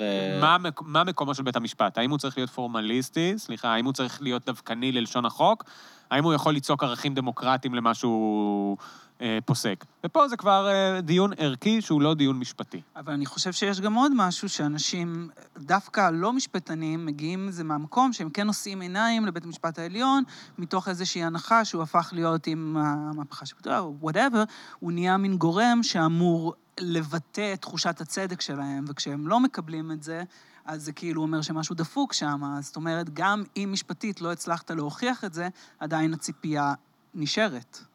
נכון, בסדר, הם טועים. אבל זה לא קשור, זה כבר לא עניין של, אני לא אבוא ואני אגיד, אתה לא עורך דין, אז לא הבנת את זה. אני אבוא ואני אגיד, הציפייה שלך מבית המשפט היא לא נכונה לדעתי. כלומר, בסוף, כשאתה נוגע פה, בוא בכל זאת נגיד, הנושא של הבג"ץ הזה, האם ראש ממשלה, או סליחה, האם חבר כנסת, שהוא עכשיו מואשם בפלילים, יכול לקבל את המנדט להרכיב ממשלה, זו שאלה, ואתה חושב שהם צריכים לפסול את זה, אוקיי, זו שאלה שהיא בליבת הדמוקרטיה, כלומר, אם הטיעון שלך על זה, אני כבר לא זוכר מה אני רוצה להגיד. אני אגיד לך מה אתה רוצה להגיד. בגדול, וזה באמת אולי עניין של הבדל בינינו כמשפטנים, כאילו. בגדול, יש, אני אגיד למי שלא מכיר, יש מאמר מאוד מפורסם של מנחם מאוטנר, שמדבר על ירידת הפורמליסטיקה ועליית הערכים בהחלטות בית המשפט העליון. כן, ככה הוא נקרא, שחף, אתה לומד זה עכשיו. כן, כן. ירידת הפורמליסטיקה, עליית הערכים עולה. תקרב את המיקרופון אליך. ירידת ה... בגדול, מה שהוא אומר זה שברגע שהאוכלוסייה הליברלית, הוא קורא לזה תנועת העבודה, אבל אפשר לקרוא לזה השמאלנים, בשימוש לא נכון, לדעתי כאמור במונח שמאל, הבינו שמאבדים את המדינה, גנבו לנו את המדינה, כמו שאומרים, אז הם נשאו את עיניהם לבית המשפט העליון, שבית המשפט העליון יגן עליהם וישמור על המדינה שהייתה להם, את המדינה שלכאורה גנבו להם, ואז רואים, ככל שהליכוד עולה, נגיד מהמהפך של 77, איך בעצם בית המשפט מרחיב את הסמכות שלו. אבל הטענה של מני מאוטנר היא אמפירית או סוציולוגית. הוא מדבר על מה המוטיבציה לעשות את זה. 100% אפשר להתווכח. אבל יש פה שאלה שהיא מעבר לזה. מה הסיבה לזה? בסדר, אפשר לקבל את הניתוח של מני מאוטנר, אני אולי גם מקבל אותו. אבל השאלה פה היא מה תפקידו של בית המשפט בסוף, והאם הוא צריך ליצוק ערכים דמוקרטיים כשהוא בא לעשות פסיקה חוקתית. אני רק אומר שהניתוח הסוציולוגי שלו, הוא מתברר כנכון, כי כל האנשים האלה, חברים שלי, כן, גם אני בסנטימנט אולי מתחבר אליהם, שנורא נורא מתוסכלים מהדבר הזה, שמואשם בשוחד, וזה כנראה לא רק בגלל שהוא מואשם בשוחד, זה כנראה קשור לזה שהוא ביבי, כן. אבל זה שמואשם בשוחד הולך להרכיב ממשלה, הם מחפשים את הבן אדם הזה, את הגוף הזה שיגן עליהם. אבל זו, זה השאלה... ואז הציפייה שלהם מבית המשפט, היא מוגזמת בעצם, הם אומרים, לא הצלחנו בבחירות, לא הצלחנו לעצור את זה, לא משנה כמה צעקנו, איך אתם יכולים לבחור בבן אדם שמואשם בשוחד, אז לפחות שבית המשפט יציל אותנו מהדבר הזה, ובית המשפט... לא עובד ככה, הוא לא אמור לעבוד ככה. לא, אבל מני מאוטנר אומר לך שבית המשפט כן עובד ככה. מני מאוטנר אומר לך שהזירה הפוליטית עברה לזירה המשפטית, ושם היא מיישמת ערכים שמאלניים. אבל הנה, בבג"ץ הזה, אתה קיבלת בוקס כאילו לעניין הזה, ובגלל זה השמאלנים הם מורמרים, כי בית המשפט לא נתן להם את מה שהם רצו. כלומר, לצורך העניין, מני מאוטנר פה, כאילו, באירוע הנקודתי הזה... זה נבלם. כן, זה נבלם. שזה נבלם, המגמה נבלמה. אבל פה זה באמת כי בג"ץ בא ואומר, תקשיבו, הנושא הזה של החלטה מי יהיה ראש ממשלה, זה הליבה של הדמוקרטיה. ופה, אם בסוף, וזה שמעת את זה בפודקאסט שלי, סליחה, כן. אבל אם רוב העם רוצה בן אדם שמואשם בשוחד, ואם רוב העם רוצה, ונותנים את הדוגמאות האלה, בן אדם שמואשם ברצח, אז רוב העם רוצה בן אדם שמואשם בפלילים. הוא רוצה. ואם זה ההכרעה הדמוקרטית שלו, זו ההכרעה הדמוקרטית שלו, ופה בית המשפט לא יתערב. אולי תבדיל קטגורית, מה המקרים שבהם הוא כן היה יכול להתערב? כאילו, למה...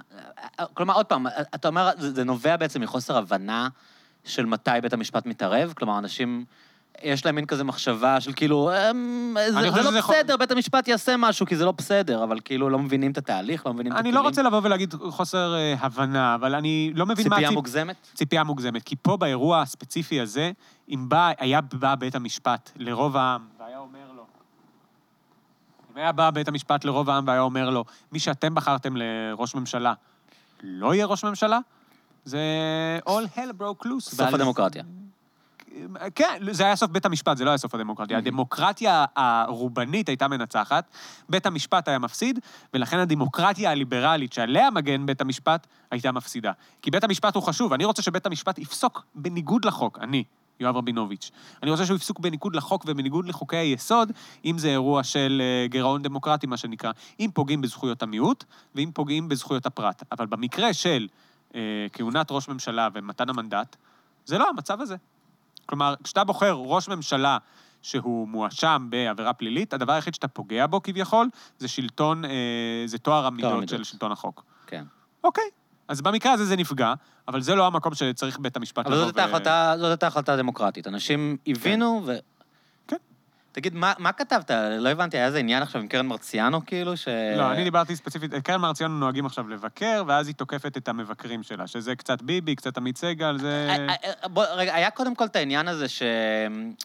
שהם צעקו על איזה מורה בטלוויזיה, שהם אמרו לה למה את לא נכנסת מתחת לאלונקה. האמת שזה משהו אחר, אבל זה כשיונית לוי וקרן מרציאנו ראיינו את יפה בן דוד. שמה היא? היא באיגוד המורים או משהו? היא מזכ"לית הסתדרות המורים. והיא באה לשם והיא דיברה על זה שהמורים לא מוכנים לתת יותר מ9 ימי חופש. הם לא מוכנים לעבוד עכשיו וגם לעבוד בחופש הגדול. אוקיי, כאילו הייתה דרישה שהם יחזירו את ה-so-called חופשה שלהם. אבל זה באמת so-called, הם לא בחופשה. זה מה שאני אומר. כן. זה אמרתי סוקולד. לא, 100%, אני רק... אתה איתי. כן, כן. אז רוצים שהם יחזירו את הימים שהם כאילו בחופש, למרות שהם למדים בזום, בחופש הגדול, נכון? כן. ואז הם צעקו עליה, תיכנסי מתחת לאלונקה, למה אתם לא נכנסים מתחת לאלונקה? עכשיו, בואו. מה אתן מבינות על האלונקה? אתן תיכנסו מתחת לאלונקה. לא הפסדתן יום עבודה, יש לציין? זהו, לא, אז מישהו, נראה לי, כתב תקשורת של וויינט, רן בוקר, כתב שהן הורידו את השכר שלהם ב-15%. חבר'ה, להוריד את השכר שלך מול קשת, זה לא להיכנס מתחת לאלונקה, בסדר? אתן מרוויחות. תגיד, כמה מרוויחות? תמיד אני שואל אנשים, והם אף אחד לא מוכן להגיד לי. אני לא יודע. אתם אומרים לי שזה פחות ממה שאני חושב. גם לי אומרים את זה. תמיד אני אומר, מה, הם מרוויחים מלא כסף, ואומרים לי, זה לא מה שאתה חושב. אז סבבה, אז כמה אם אתה אומר לי בכזה ביטחון שזה לא מה שאני חושב? אני לא מאמין לזה. יונית, עושה 100,000 שקל בחודש? אני לא יודע. אני חושב שאני בדקתי את זה, והיא עושה יותר מ-100,000 שקל בחודש. היא עושה 100,000 שקל בחודש, לא? אני לא מגן על אף אחד, אני רק אומר, לא יודע. ממה שאתה מכיר, היא עושה 100,000 שקל בחודש? לא, אין לי מושג, באמת אין לי מושג. אני לא סתם אומר, אין לי מושג. אני לא יודע מי אתם חושבים. נגיד הייתה מנחת מהדורה מרכזית והכי נצפית בישראל. שתדעו לכם שלי אין מושג כמה מרוויח אף אחד. אוקיי. אבל... אז נגיד ששם 100,000 שקל בחודש. נגיד. לא, אני אגב, אני מאמין שהיא באזורים האלה לפחות. היא לא עושה 30. לא, לא, מה פתאום. אוקיי. אוקיי, אם אנחנו בדיון הזה, לא, היא לא עושה 30, היא עושה הרבה יותר. הרבה יותר מ-30. כן. אם לא עושה 100, היא עושה 80. אז רגע, אז היא מבקשת מהמורים... להיכנס מתחת לאלונקה. שאתה בטח יודע את זה, מה השכר הממוצע למורים? 7.5? אחותי מורה, לדעתי, מרוויחה איזה 1,500 שקל בחודש.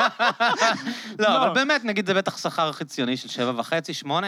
9? לא, זה מגוחך, זה מגוחך להגיד להן, אבל אני רוצה לדבר על משהו אחר. בשנים יותר מתקדמות, כן.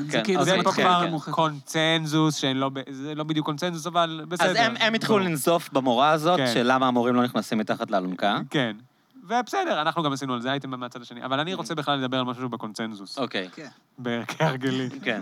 שזה השיחה של קרן מרציאנו עם מסיעת המשואה ריינה בת ה-92, שמה, היא מין מרוקאית כזאת, שמה היא עשתה, למה... איזה רדוקציה זה לבן אדם, היא מין מרוקאית. לא, כי תשמע, תראה, אני מודה שזה... היא מתנדבת, והיא קיבלה מסועה על זה שמתנדבת. אני פשוט לא מבין מילה ממה שהיא אומרת כשהיא בטלוויזיה, אני בעדה, היא נראית נורא סימפטית, אישה מבוגרת כזאת, היא נראית הכי בנם נעים ונחמד, אבל אני פשוט לא הצלחתי להבין שום דבר שהיא אמרה, גם כשהיא הדליקה את המסועה. אז אתה מכניס אותי פה לבורות, כשאני רוצה להגיד משהו מאוד מאוד מרוקאי. זה אגב כאילו בעיה של כל מיני... אגב, שחף מרוקאי, אז אני מותר לי להגיד משהו. וואי, איזה כיף, תוציא אותנו מזה שחף. נגיד סבתא רחל, מעולם לא הבנתי מילה ממה שהיא אמרה. לא מבין מה היא אומרת. מעולם, לא היה מקרה. לא, אוקיי, רק תגיד מי היא האישה הזאת. האישה הזאת היא מדליקת מסועה ב-92, מרוקאית, ש... על סמך מה הדליקה מסועה? נראה לי בתי חולים. אוקיי. יאללה, אני משחרר את המסועה, בכיף. אני לא אומר שהיא לא צריכה לקבל, זה לא הנושא. תדליק. יאללה. אנחנו מודים לך. קרן מרציאנו פשוט ראיינה אותה, ואז לקראת סוף הראיון היא אמרה לה, כמו שסבתא שלי הייתה אומרת, ציטוט בערבית מרוקאית. משהו... והיא נורא התרגשה. ואז באו ואמרו, זה היה רגע מאוד יפה, קשת 12 מאוד פמפמו את זה, מרגש. שוב, פה אני נכנס כבר לנושאים... כן, זה שותף ברשתות, נאמר שזה מעשה מאוד אמיץ. מה, לחשוף שהיא מרוקאית? לדבר במרוקאית ב... אז מה, אתה ידעת שהיא מרוקאית עד עכשיו? קוראים לה קרן מרציאנו. לא יעזור לכם. מה, חשבתי שהיא אוסטרית? ההביטוס שלה, מה שנקרא, איך שהיא מתפרשת. לא, אבל יש שם סיכוי לצרפתייה יהודיה. ממרוקו. לא, ופה אני חושב שמה ששולט זה הביטוס, מה שנקרא, מה שבן אדם, איך הוא חווים אותו. ופה, שוב, זה דבר מאוד פלואידי. אני באמת... לא אוהב את הביטוי? לא. וגם, אני, לא על זה, אני, פשוט כל מה שאני רוצה להגיד, זה ככה. כן, סליחה. אנחנו אשכנזים. כן. אנחנו דיכאנו את המזרחים. נכון. ואני לא אומר את זה בציניות. מסכים. ואנחנו ממשיכים לדכא אותם, כן. והדיכוי הזה ימשיך עוד הרבה זמן. כן. יש אפליה, אנחנו מחזיקים בכל מוקדי הכוח, אנחנו מחזיקים בבית המשפט, אנחנו מחזיקים כמה שופטים מזרחים בשביל המשפט העליון? לא יודע, אבל אני יכול לחשוב רק פחות מחצי. ברור שפחות מזרחים, היה תקן לשופט עיראקי. אנחנו לא בסדר. אני ברגעים אלו ממש ממנכ"ל 3 חברות סתם. אנחנו אשכנזים שולטים בהכל. איזה ג'וב, בן אדם, הבר שלי סגור. לא, בני, אתה עשית, אתה פשלת. אבל אנחנו, האשכנזים, ניצחנו בהכל, ואנחנו לא בסדר. ולעוד הרבה שנים אנחנו לא בסדר. אבל יש מקום אחד שבו הפסדנו. מקום אחד. דעת הקהל. שונאים אותנו. שונאים אותנו, וזה בושה להיות אשכנזי. זה מעל סרטי הבורקס. זה לא ששונאים אתכם, לא, לא, לא, לא. רגע, הם פשוט באים אליכם בטענות, כי אתם יודעים שיור אין צ'ארג'. זה דבר נלעג היום להיות אשכנזי. אני חושב שזה מתחיל בסרטי הבורקס. לא, תסתכלו. אם אתה מסתכל בכל סרט בורקס, היה את הפרמיס הזה, של המזרחי החם הטוב, והאשכנזי שדופק אותו, כאילו. בסדר, כי זה סרט בורקס, אבל אני אומר שאנחנו היום להיות אשכנזי זה לא פופולרי, ויכול להיות בצדק, אני גם לא בא לפה בתור האשכנזי הבכיין, אבל תסתכל על האומנים הכי מצליחים, והשירים הכי מצליחים, כמעט אין לך שם אשכנזים. נכון. אתה מדבר על עומר אדם? עומר אדם אשכנזי, לא? אוקיי, בסדר. אבל הוא אשכנזי למחצה. והוא גם לא באסתטיקה אשכנזית, מה לעשות? לא בהביטוס שלו, בדיוק. לא בהביטוס. ואם אתה נכנס לריאליטי, מתמודדים בריאליטי, אף פעם לא אשכנזים, כי שונאים אשכנזים. וכל מה שאני רוצה להגיד זה, שקרן מרציאנו מדברת עם ריינה במרוקאית. זה אמיץ? זה אמיץ לדבר במרוקאית בשידור חי עם רייטינג, זה אמיץ. אני רוצה לראות את קושמרו, שאגב הגיב לה אחר כך ואמר, אני כרומנית, בעיה שלי בסבתא שלי, שמישהו ינסה לדבר יידיש בפריים טיים. זה אומץ היום, כי להיות אשכנזי זה נלעג. אז שלא יגידו לי שלדבר מרוקאית זה אמיץ. זה לא אמיץ! נכון. זה הדבר הפופולרי לעשות. נכון. זהו, זה כל מה שרציתי להגיד. אתה יודע, יש... אבל עדיין זה לא קרה, אתה יודע, העובדה שכאילו זה באמת היה משהו שכאילו אנשים אמרו, וואו, כאילו אנחנו רואים את זה פעם ראשונה. מתי קרה לך שמישהו בא ועכשיו ראיין איזה, אני לא יודע, איזה אורתודוקס, והתחיל לדבר איתו ביידיש וכולם כזה, וואו, יידיש! אם מישהו היה עכשיו מדבר על הרי גפילט איזה דבר נלעג, אנחנו נלעגים, בצדק! כי תראה אותי, אתה יודע שעכשיו יש לי אסתמה מזה ששתיתי פה ג'ין וטוניק, אני מגוחך, אבל שלא יגידו לי שזה אמיץ. יש הרבה מחלות שיש רק לאשכנזים, נכון? כאילו, האשכנזים יש להם מחלות ייחודיות ש... הטייזקס, תמיד הטייזקס, אבל גם לעיראקים יש את ה-G6 פלונטיטות שהם לא יכולים... אלון, מה אתה מענהן? אתה עיראקי? לא, הקטע הזה שאסור לאכול פול, לא? לעיראקים אסור לאכול פול? יש... זה... אוכלים כל היום. אוקיי. אתה מקודם... לא, חלבים זה סורים. אתה מקודם דיברת... אתה דיברת על גנטיקה וקורונה, אז אני לא יודע אם זה נכון, אבל בפירוש יש גן מזרחי שלא מאפשר לאכול פול. זה ידוע. כאילו זה לא מתעכל אצלם בעצם. זה ממש... תגובה אלרגנית. כן, ממש שזה משהו מאוד לא נעים. זהו. ובגלל זה פה אתה צריך מאוד להיזהר, אני צריך להיזהר במה שאני הולך להגיד, אבל אם אתה מביא פול למישהו, וייתכן... והוא עיראקי, אתה צריך מאוד מאוד מאוד בעדינות לשאול אותו אם הוא עיראקי? כן, כי לא... גם זה קצת פטרנליסטי. כי לא כל המזרחים הם אותו דבר אמרו לי. כי כאילו אתה מצפה מזה שמזרחי לא ידע למה הוא אלרגי. לא, אבל אתה אולי שמת... לא, ברור שאתה מביא לו קרה של פול, אתה בא ואתה אומר לו, אגב, אם אתה עיראקי, אז יכול מאוד להיות שאתה אלרגי לזה, אז רק שתדע, כי אני בטח הראשון שמספר לך את זה. לא, אני רק מתכוון שאם שמת את זה באיזה תבשיל ולא סיפרת...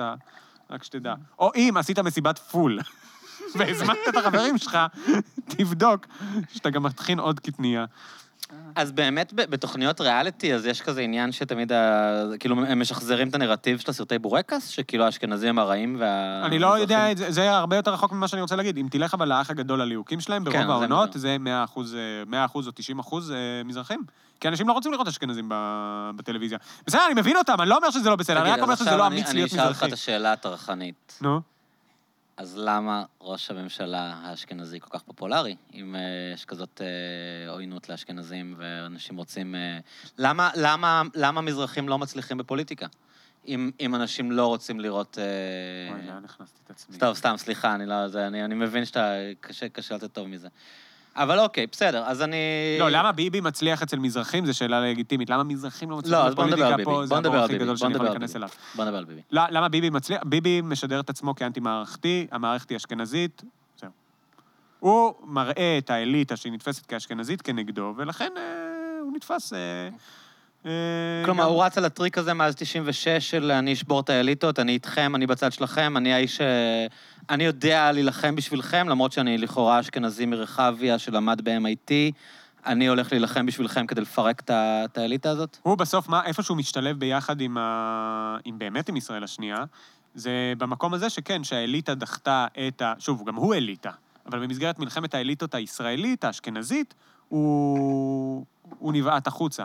הוא שונאים אותו באליטה התקשורתית, האשכנזית, השמאלנית, את אבא שלו שנאו והעיפו מפה, לפחות זה הסיפור שהוא מספר. אגב, כן, חיים לוינסון פיקפק בזה כאן לגמרי, הוא אמר כאילו בסדר, הוא לא קיבל תקן באוניברסיטה העברית, הוא קיבל משרה מעולה בארצות הברית, אפשר עכשיו כאילו... רגע, בוא נספר את הסיפור רגע, איך נתניהו קיבל את המינוי שלו כשגריר, כסגן שגריר, ציר שגריר בוושינגטון. כן. משה ארנס, חבר של ההורים שלו. מה יותר אליטה מזה? כן. אבל בסדר, לא חשוב, אני לא... אוקיי, הוא אליטה בעצמו, אבל זה לא עונה על השאלה. אבל הוא נלחם, כמו טראמפ שהוא אליטה בעצמו, והוא נתפס אצל האוכלוסייה באמריקה בתור מי שנלחם באליטה הליברלית. והוא רק ממשיך דרכו של בגין, זה הכל. בגין, ישראלים, יהודים, מזרחים, אשכנזים, מה שהוא אמר אז על ה... יהודים! בדיוק. על האלה שהתפוצצו אחרי דודו טופז. בסדר, הוא המציא את זה, וביבי שכלל את זה, ויופי. כל הכבוד. אנחנו עשינו טעות שאנחנו לא הצלחנו. אני לא בפוזיציה. לא אנחנו אשכנזים, אנחנו השמאל, נגיד. כן. נכון. לא, זה שזה הפך לבאמת חלוקה שהיא חלוקה מעמדית ואתנית, זה פשלה אדירה, וזה לא בסדר. זה גם לגנותנו. אני חושב שעוד משהו שנכנס לסיפור עכשיו, זה שיאיר נתניהו נהיה קונספירטור מטורף ואנטי שיטה. בצורה די מפחידה אפילו. ראיתם את ה... אתה חושב שזה משהו שהוא קיבל בבית? כאילו, הרבה אנשים מתייחסים ליאיר נתניהו בתור התת-מודע של... כלומר, הדברים האלה שביבי לא באמת אומר, הם הדברים שהונחלו לו בבית ופימפמו לו, ואז הוא בעצם אומר את כל הדברים שביבי מהמעמד שלו לא אומר, אבל הוא כן, נגיד, אומר בארוחת בוקר. כאילו, דרך יאיר אנחנו מקבלים איזושהי הצצה למה באמת שרה וביבי מדברים בארוחת בוקר, כאילו. אני חושב שיאיר חושל על ידי הוריו, אבל העמדה שלו היא יותר קיצונית משל אבא שלו. זו התחושה שלי, אני לא יכול לדעת, אין לי מושג. אני לא חושב שאבא שלו קונספירטור כמו הבן שלו, אבל שהסנטימנט הוא לחלוטין... הסנטימנט של כולם נגדנו. כן, סנטימנט מוחלט מאבא שלו, וזה... מה שמדהים פה, אני חושב שמה שמדהים ביאיר נתניהו, שמדהים את כולם, זה העובדה שיש לך איזושהי תפיסה כלפי נתניהו וכלפי פוליטיקאים ומנהיגים בכלל, שמה שהם משדרים כלפי חוץ זה לא מה שהם מרגישים פנימה. כלומר, שגם אם הוא אומר, אני רדוף, הם תוקפים אותי עם זה, זה סיפור שהוא מספר כדי להצליח. כאילו, אתה אומר, הוא לא באמת מרגיש ככה, הוא סתם משתמש בזה, זה משהו אופורטיוניסטי כאילו. כן, זה משחק. ואז אתה מבין שהוא באמת כן מרגיש ככה. בדיוק, וזה תמיד מדהים, להיחשף באמת לנפש של בן אדם, ולהבין שאנשים בסוף, ושוב, מגלים את זה כל פעם מחדש, אנשים... הם לא הצגה, הם באמת, הם באמת, באמת, באמת מאמינים במה שהם אומרים, שזה גם מאוד חשוב בכלל, בחיים, להבין שהאדם שאתה נעמד מולו, הוא לא סתם נותן טיעון, הוא באמת מאמין בזה. שזה באופן כללי, כאילו, מין משהו שאתה, אני רואה, כאילו, מרגיש שיש איזושהי אטימות, כאילו, במחנה הליברלי, בלהקשיב לצד השני, כלומר, מתייחסים אליהם כאנשים שסתם טוענים טיעונים בלי לעמוד מאחוריהם, ולא מקשיבים באמת לעומק שלה, או למקום שהכנה, האותנטי שהם באים ממנו? אינטואיטיבית אני לא בטוח שזה רק המחנה הליברלי. אני חושב שצדדים כשהם מתווכחים, הם ישר נכנסים להגנה, והם לא מבינים, אין אמפתיה בוויכוחים. זהו, אין אמפתיה. אין ניסיון להבין מאיפה הבן אדם השני בא? כאילו פשוט אתה רואה את זה רק מהנקודת מבט ומהמבנה שלך, כאילו? בוויכוח יש רק ניסיון להצדיק, אין אמפתיה לצד השני, ואין ניסיון לקבל טיעונים מהצד השני. ולכן, כן, זה פשוט הופך לוויכוח בין קבוצות. אבל זה לאו דווקא, אני לא בטוח שזה חולי של הליברלים. חשבת פעם איך אפשר לפרק את זה, או אם יש דרך לפרק את זה? כי זה מרגיש שדווקא הרשתות החברתיות, הרבה מדברים על זה, כאילו, זה לא איזה משהו חדש שאני אומר, אבל שהן כאילו בעצם מעצימות את זה. כי אתה מוקף בטוויטר, אתה עוקב אחרי אנשים שחושבים כמוך, ואז אתה חי באיזושהי תפיסה שכולם חושבים כמוך, ואז אם מישהו חושב משהו אחר, אז הוא כנראה איזה אידיוט או איזה אינטרסנט, וכאילו אתה בכלל לא קשוב לתפיסות עולם שונות? אני פעם נורא התפארתי בפיד הפייסבוק שלי שהוא היה ימני, שכאילו הייתי נחשף לדעות ימניות. אני חושב שבטוויטר הרבה יותר קשה לא להיחשף, אני חושב שטוויטר מנגש, אתה לא יכול שיהיה לך פיד שמאלני בטוויטר. כן, אני חושב שזה חלק מהאלגוריתם שלהם, שהם מנסים לעודד דיונים וויכוחים, והם מנסים כאילו להראות לך דברים שתגיב אליהם, כי הם עובדים על ריאקשן כאילו. יכול להיות, אני פשוט לא יודע, אבל יכול להיות, אבל זה לא מעודד, זה מעודד רק ויכוחים, זה מעודד אכלה כאמירה כללית, אבל אתה יכול להסיק את זה גם ממלחמה, כשחייל נלחם בחייל, הוא לא פתאום אומר, הבן אדם הזה הוא בן אדם ממש כמוני. אני אראה בו, כאילו זה לא שפתאום... יש לו משפחה ויש לו אישה וילדים. כן, כדאי שאני אחסל אותו בשביל המשפחה והילדים שלי. אז זה כאילו, זה המטאפורה שאני יכול לחשוב עליה. כאילו, בסוף מתווכחים כי מתווכחים, לא כדי להגיע לאיזה... מה שכן, וזה החוויה שאני עובר עכשיו, עם כל הפיצול שהיה בכחול לבן, והפרת הפתיחות של בני גנץ, והעובדה שאין היום מחנה מרכז שמאל ברור, אני כבר פוליטית, אני כבר לא יודע למי, אני אינטואיטיבית מרגיש שאני כאילו בצד של גנץ ונגד לפיד, אבל כן. זה אינטואיטיבית לגמרי. תסביר לי. אני חייב להגיד, אני כאילו, אני לא מסתיר את זה, אני אסף זמיר חבר אישי שלי, אוקיי. אנחנו חברים הרבה שנים, והוא כמובן יודע שאני מאוד התנגדתי לכניסה של כחול לבן לקואליציה, אבל היה לי שיחות איתו, לא נראה לי שאכפת לו שאני מספר, כי הוא לא אמר לי דברים שהם סותרים את מה שהוא התבטא באופן פומבי עליהם, הוא באמת אומר, אנשים כאילו לא לגמרי מבינים את חוסר האלטרנטיבה, מי שאגב מאוד מחזק אותם, ושזה מפתיע, כי הוא היה מן הגיבור של המחנה הליברלי, זה רביב דרוקר. אוקיי, זה מדהים לראות מה שקורה עם רביב. שרביב דרוקר, שכולם נושאים אליו את עיניו, נושאים אליו את עיניהם, בתור הבן אדם שהתקוף את המהלך, הוא כל הזמן אומר, חבר'ה, מה אתם רוצים? כאילו, קודם כל, ההסכם הקואליציוני הוא לא מה שאתם מציגים אותו, הוא לא כזה נוראי. היה לנו כאן בפודקאסט, מי שרוצה להקשיב, תוכנית מאוד מומלצת עם ליאור חורב, תוכנית נהדרת, אני שמעתי אותה, היא מעולה. שתקף את זה מכל הכיוונים, אבל הוא אמר, סבבה שזה לא, אף אחד לא אוהב את זה, אבל בואו תפרטו את זה רגע, זה לא מה שאתם מתארים, כלומר... זה רביב דרוקר אומר. כן. לא ליאור. נכון, לא, ליאור חורב אומר שזה קטסטרופה יום הדין, אבל רביב דרוקר אומר, אין כאן מילות מדין של נתניהו, הם לא מכרו את המדינה בהסכם הזה, והאלטרנטיבה שלהם, לא הייתה להם באמת אפשרות להקים ממשלה, והאלטרנטיבה שלהם הייתה גרועה מאוד, כאילו. רביב דרוקר תקף הוא הולך יחסית בעד, אני אגיד את זה ככה, קודם כל מה שמדהים לראות במה שרביב דרוקר עושה עכשיו, זה איך שתוקפים אותו, ותוקפים אותו ישר המחנה השמאלני-ליברלי, אבל שוב, זה באמת קבוצה בטוויטר והארץ, אני לא יודע אם להגיד את זה כאיזה מסה משמעותית. אבל ישר תוקפים את האינטגריטי שלו. כאילו יש לו אינטרס? כן, לגמרי. מה הטענה? אני לא מכיר את זה. הטענה זה רשת 13 שהם חותכים ימינה? לא רק החתיכה ימינה, אלא זה שהוא מנסה לשמור... ממש קונספירטיביים לגבי זה שהוא מקבל איזה משהו. יש קונספירציה... מטורפת. יש קונספירציה סביב רביב דרוקר, שהוא כאילו מכר את עצמו בשביל איזושהי חנופה לשלטון, בשביל רגולציה לערוץ 13? זה לא במובן של קונספירציה שיש איזושהי תמה שכולם... אחידה. סיפור. אלא האנשים אומרים, הנה הוא התהפך, ויש לזה סיבה קונספירטיבית. כלומר, לא, מטילים ספק באינטגריטי שלו. כן. עכשיו, רביב דרוקר אומר שני דברים. אחד, הוא אומר, תסתכלו עכשיו על ההסכם הקואליציוני ומה שבני גנץ עשה, אין לו אלטרנטיבות.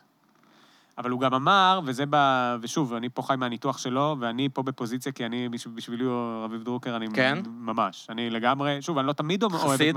כן, לצערי, אני נאלץ להודות שדברים שהוא אומר בשבילי, קשה לי להשתחרר מאוד מקבל את הפרשנות שלו. כן. אני ביום שגנץ חתך ופירק את כחול לבן, הייתי שבור לב. כן.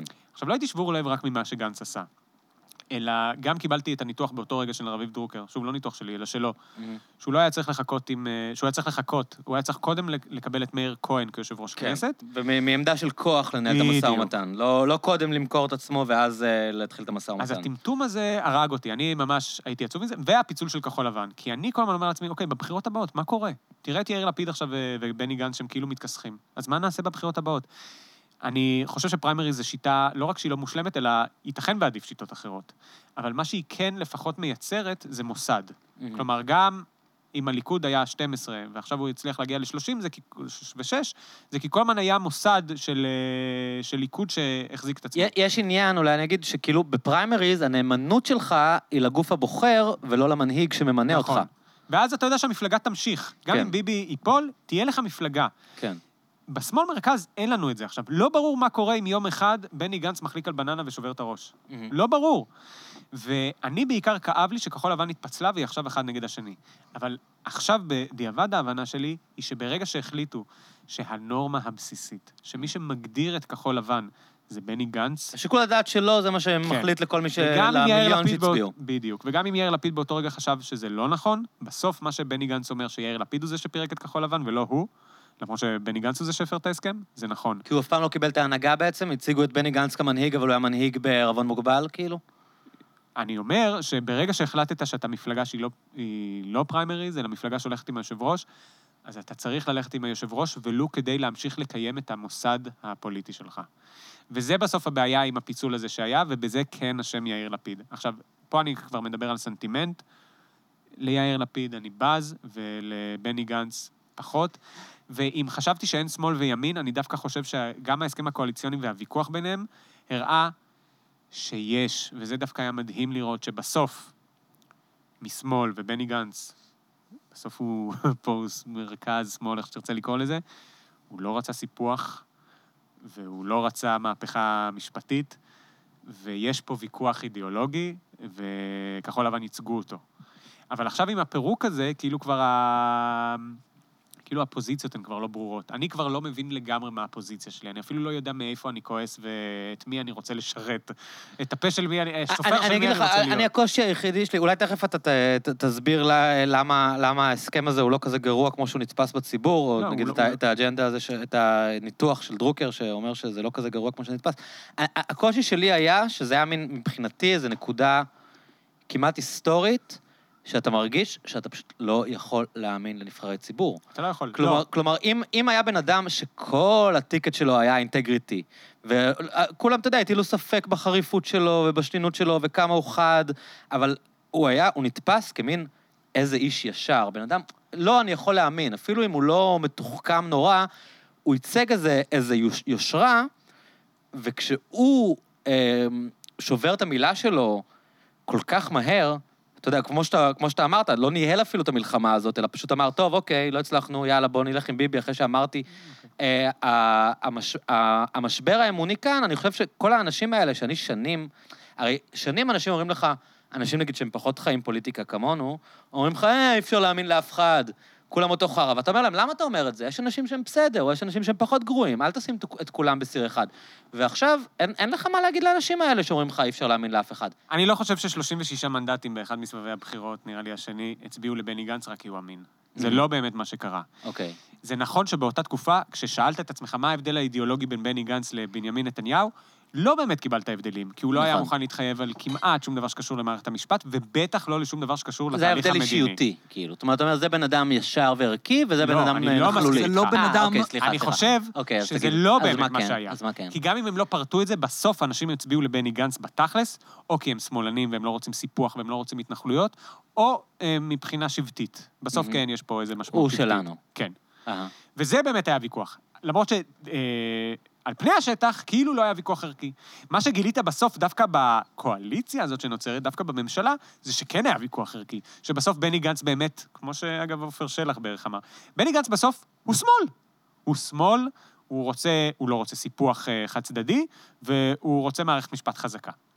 כלומר, בסוף הצביעו לו, והוא קיבלו שמאל. מה כן?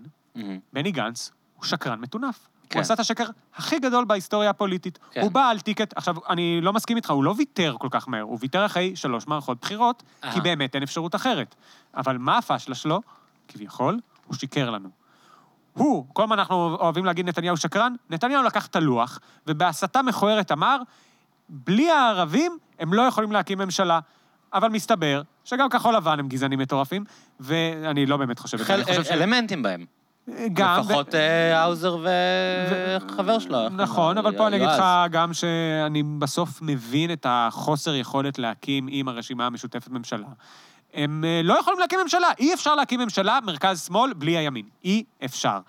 מה שבני גנץ עשה הוא פשוט שיקר לנו. שיקר לנו לכל אורך הדרך. נתניהו אמר לנו אמת, ובני גנץ, ובגלל זה הערכה שלי גם בפודקאסט הקודם נפלה, לא יכל להקים ממשלה עם הליכוד בלי נתניהו, ואם נתניהו הוא לא יכל להקים, רק עם הרשימה המשותפת. כלומר, אתה חשבת שזה יקרה בסיבוב הקודם? אני לא זוכר באיזה סיבוב זה היה. אבל אתה חשבת שתהיה ממשלת אחדות קודם? אני חשבתי שתהיה ממשלת אחדות בלי נתניהו. אני חשבתי שזה הפתרון. שהם יחשו ייפטרו ממנו. כי אני אמרתי לבני גנץ, אני אמרתי, בני גנץ אמר, אנחנו עם נתניהו לא מקימים ממשלה, ושזה יקרה, אבל בסוף הוא הלך ופיצל את כחול לבן, והלך עם נתניהו. הוא שיקר לנו, אבל בסוף מהשקר הזה, מה שקיבלת זה... כלומר, השקר הזה היה בגלל שהוא באמת לא הייתה לו אלטרנטיבה. ונתניהו הציג לנו את זה כל הזמן. אין אלטרנטיבה לממשלה הנוכחית, וזה אומר שנתניהו שיקר, שבני גנץ שיקר. אבל, ופה אני אתן פה עוד איזושהי הבנה שלי כלפי עצמי. אנחנו בתוכנית שאני עורך מהצד השני, עוסקים כל הזמן בשקרים של פוליטיקאים. והעובדה שהצלחנו למצב את עצמנו כחסרי פוזיציה, היא כי אנחנו באמת נתפסים לשקרים. משמאל ומימין, כי משני הצדדים משקרים, ובני גנץ יצא השקרן הכי גדול. ובכל זאת העובדה שבני גנץ שיקר לנו הרבה יותר ממה שביבי שיקר לבוחרים שלו, לא גרמה לי לא להצביע לבני, לא להיות בעד בני גנץ. שקרים זה לא הדבר המכריע בפוליטיקה. זהו. בני גנץ הוא שקרן, ובכל זאת אני חושב שהוא ראוי. תגיד, למה האלטרנטיבה של בחירות רביעיות היא כל כך מופרכת, כאילו? זאת אומרת, כל הזמן אמרו, יש כל הזמן את השיח הזה של... אנחנו לא יכולים לגרור את המדינה לבחירות רביעיות, זה הדבר הכי נורא. כאילו, מה גררתם לבחירות שלישיות? מה יקרה בעוד מערכת בחירות אחת? אני אגב, אני גם לא מאמין למספרים האלה, של המיליארדים, מה זה מספרים האלה? המספרים של המיליארדים... פעם לא הראה לי אותם. אתה מדבר בדרך כלל, המיליארדים זה המספרים של כמה עולה מערכת בחירות בישראל. כן, אבל זה באמת מיליארדים? למה צריך להיות מיליארדים? קודם כל, זה מיליארדים בגלל היום חופש, וזה מיליארדים בגלל שזה כמה שעולה לעשות את הבחירות. אתה יודע שאני ראיתי שהשנה אני ראיתי, כתבתי בפייסבוק, שהשנה, כאילו, כל החגים נופלים על יום שישי, אז יש איזה 6 ימי עבודה יותר מבשנה רגילה, אז ממש אין בעיה להפסיד עוד יום אחד. בסדר, אבל זה גם חלק מהתכנון הרב-שנתי. לצורך העניין, זה מה שנקרא, אתה תלמד את זה בדיני מיסים. באמת, כאילו, אבל זה באמת היה לי מוזר, וגם זה אגב, גם מה שאמרתי לאסף בשיחה, כאילו, כולם אומרים, אי אפשר לגרור את המדינה לבחירות רביעיות. גררתם אותם לבחירות שלישיות, כאילו, העוד 25% הזה, זה מה שאני אמור ללחץ ממנו. אבל מה זה, בסוף אתה רוצה ממשלה נבחרת שתקיים גם את המדינה. אבל למה זה היה כל כך מופרך שיהיה עוד מערכת בחירות? למה זה משהו שכאילו היה, זה נתפס כמין גזרה שהציבור לא יכול לעמוד בה? למה אתה חושב שמערכת בחירות רביעית תפתור משהו? כי הגיעו להכרה שזה פשוט לא יעבוד ולא משנה כמה מערכות בחירות יעשו, אתה מתכוון. ברור. אז בשלישית זה הגבול שבו אנחנו מבינים? כן. מה זאת אומרת? מתי שאתה צריך לעשות את הגבול? מתי שאתה מבין. במערכת בחירות השלישית אתה מבין. אז בני גנץ שיקר לנו... יש משהו מספר 3, נכון? כן. 3. לא, מה זה? גם בשני... גם בשנייה היית יכול להבין את זה, ובגלל זה עכשיו לא הגיעים לבני גנץ, אז מה לקחתם אותנו למערכת בחירות פעם שלישית? נכון. זה למה הוא לקח אותנו, כי הוא ניסה להקים ממשלה בלי בנימין נתניהו, הוא לא הצליח. זאת אומרת, מבחינתך את המשימה שלו, הוא ניסה, הוא כן נלחם כמה שאפשר להילחם, כאילו. זאת אומרת, זה שליאור חורב ישב כאן ואמר שהוא, אני לא צריך לסתום לפה, אבל שהוא היה צריך להמשיך להילחם, ושהוא מוחזב. הוא צודק ליאור חורב, אני חושב שהוא עשה ניתוח דומה לשל דרוקר בסוף, הוא אמר, הוא נכנע מהר מדי, בני גנץ עשה טעות לדעתי, הוא היה צריך לתת למאיר כהן קודם להיות, אני לא יודע כמה מאזינים כן, אבל בני גנץ התמודד ליושב ראש כנסת במקום מאיר כהן. עכשיו, אם מאיר כהן היה מתמנה ליושב ראש כנסת, הוא היה כנראה יושב ראש כנסת עד סוף הכנסת. ואז הליכוד, נתניהו היה בעמדה של לחץ, והיה אפשר כאילו להגיע למסע ומדע. נכון, אז אני חושב שבני גנץ עשה את זה מוקדם מדי, והמחיר שהוא שילם על זה הוא גבוה מדי לא רק מול נתניהו, אלא בעצם זה שהוא פירק את כחול לבן, ואין לנו עכשיו מחנה, זה אסון, ובני גנץ כמנהיג לא היה צריך לעשות את זה. אבל בשאלה של האם להצטרף מתישהו לנתניהו, כשאלה התוצאות של הבחירות בפעם השלישית, תגיד, זה לא נורא משונה בעיניך, ואני כאילו מופתע, אגב, הממשלה עוד לא קמה, אבל זה עושה רושם שהיא תקום, לדעת שתשמעו את זה בטח תדעו, זה לא משונה בעיניך שנתניהו, עם איך שאנחנו מכירים אותו עד היום, לא אומר, אוקיי, פירקתי את כחול לבן, בוא נלך לבחירות רביעיות ונקרא אותם ויהיה לי את כל מה שאני צריך, כאילו? לא, כי גם הוא מבין את גבולות הכוח שלו. שוב, אולי זה משהו שהשתנה, ואולי הוא עוד חושב שהוא יוכל, אתה יודע, שהוא יוכל לא למלא את ההסכם, וטוענים נגדו, שוב, זה פרשנויות שאני כבר לא... כאילו הוא ילך לבחירות רביעיות כשלא נוח?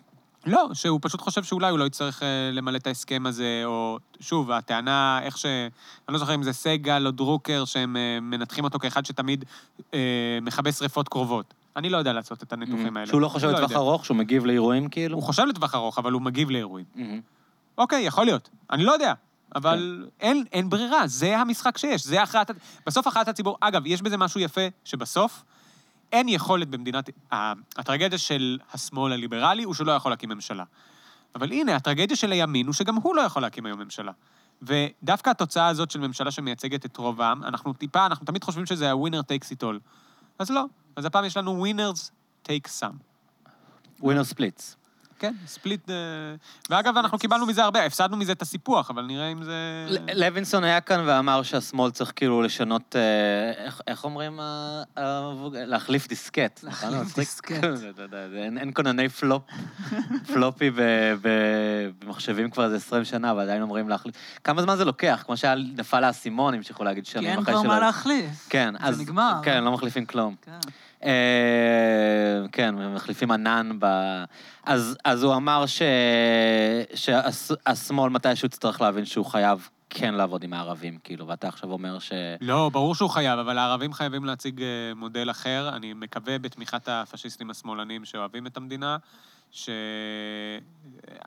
שהרשימה המשותפת במבנה הנוכחי שלהם, קשה להרכיב איתם, לא יעזור. בגלל שהם משותפים? כלומר, אם היה נגיד שתי מפלגות שהן לא בלעד, אז היה אפשר להכנס אותנו לממשלה, אבל בגלל שהם רשימה משותפת? אני, יואב רבינוביץ, מוכן לוותר המון לערבים, כדי לקיים איתם קואליציה, ושהם יצטרפו. גם, אגב, בנוגע לאיך שהמדינה, לאתוס של המדינה המכונן שלה, אני מוכן טיפה להתגמש, כי לי יותר מהכל, חשוב לשלב את המיעוט הערבי.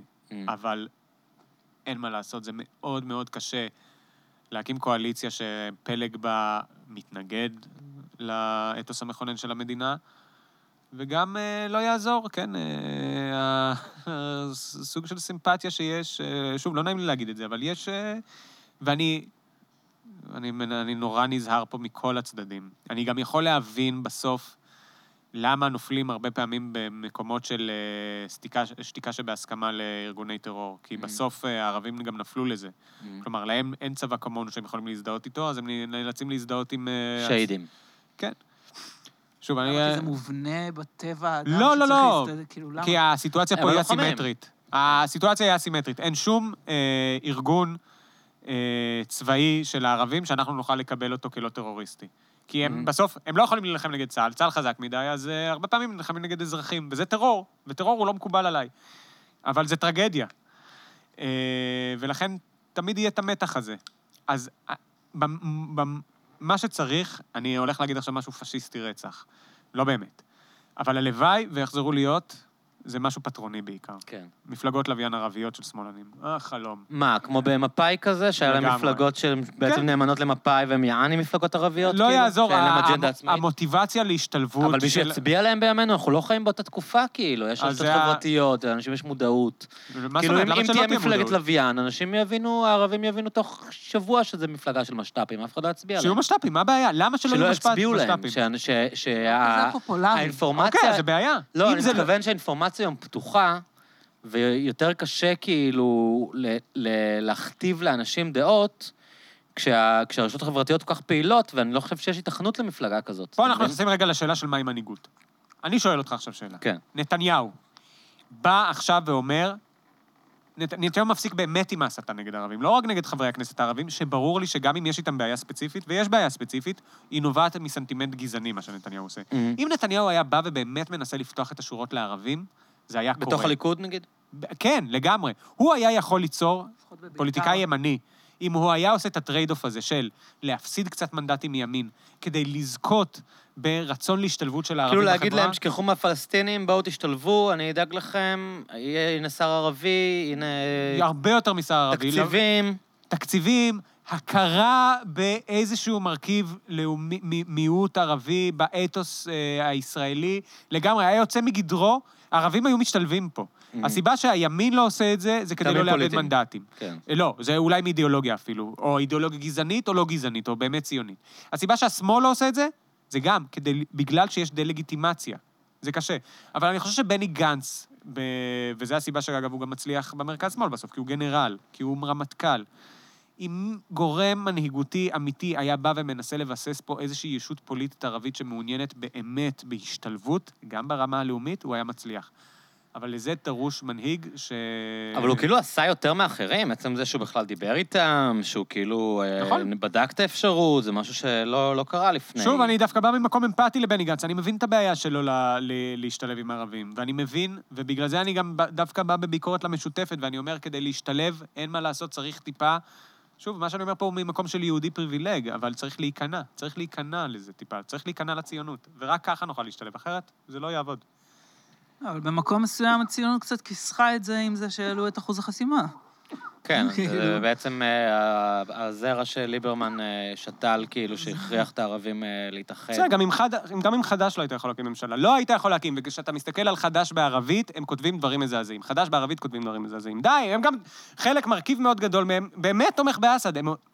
לא יעזור, יש לנו פה טרגדיה אמיתית עם העובדה שהקמנו מדינה עם 20% מאנשים שנלחמו בנו על זכות קיומנו, ואנחנו בהם, אנחנו באנו, זה טרגדיה. אלה שלא ברחו. בדיוק, שלא ברחו ושלא גירשנו. זה טרגדיה אמיתית שקשה מאוד לפתור, ואני אמפתי לשני הצדדים. אני מבין את כל הצדדים, כי אני, כשאני רואה את מה שהם אומרים, אני מזדעזע, ומצד שני אני גם אומר, הנה, מאיר הרציון הוא גיבור לאומי שלנו, וגם הוא הלך וטבח באזרחים. ואני לא עושה פה לשון הרע, נכון? לא. הוא עשה את זה, ואנחנו מקבלים את זה, ואנחנו לא באים, ואנחנו אומרים, הנה היא ביזבק פרסמה ב-2015 פוסט. למרות שהוא מזעזע אותי. כן. אבל אנחנו יותר סלחנים כלפי עצמנו. אריק שרון, למה אתה הולך למאיר הרציון, כאילו, קיביה וזה, זה... נכון, אבל לי נורא קל לוותר לאריק שרון, ולא לוותר לפעילי הנערף, שוב, שאני חושב שהמטרה המרכזית שלהם הם נוראים, הם רצו לחסל אזרחים. בסוף אני באמת ציוני שכועס על זה שהורגים ערבים. יהודים. אחד מהם. אני אוהב בני אדם באשר. טוב, חלס פוליטיקה, בוא רגע... הקשבתי בשיחה, בפודקאסט, שוב, המומלץ שלך, שנקרא יואב על החדשות. אגב, זה משחק מילים שלא הבנתי, כאילו זה אף על החדשות, יואב על החדשות, אני לא הבנתי את ה... לא, זה לא, אני אגב רציתי לקרוא לזה הרבינוביץ'. הרבינוביץ'? וואו, זה ביג. זה מדהים. לא היה זה, משהו כזה של... מה היה הכינוי גנאי לאשכנזים? לא רבינוביצ'ים. הפרידמנים. הפרידמנים, אז זה באותה מידה אחת רבינוביצ'ים, לא? הפרידמנים שמונים. כן? נכון, יפה.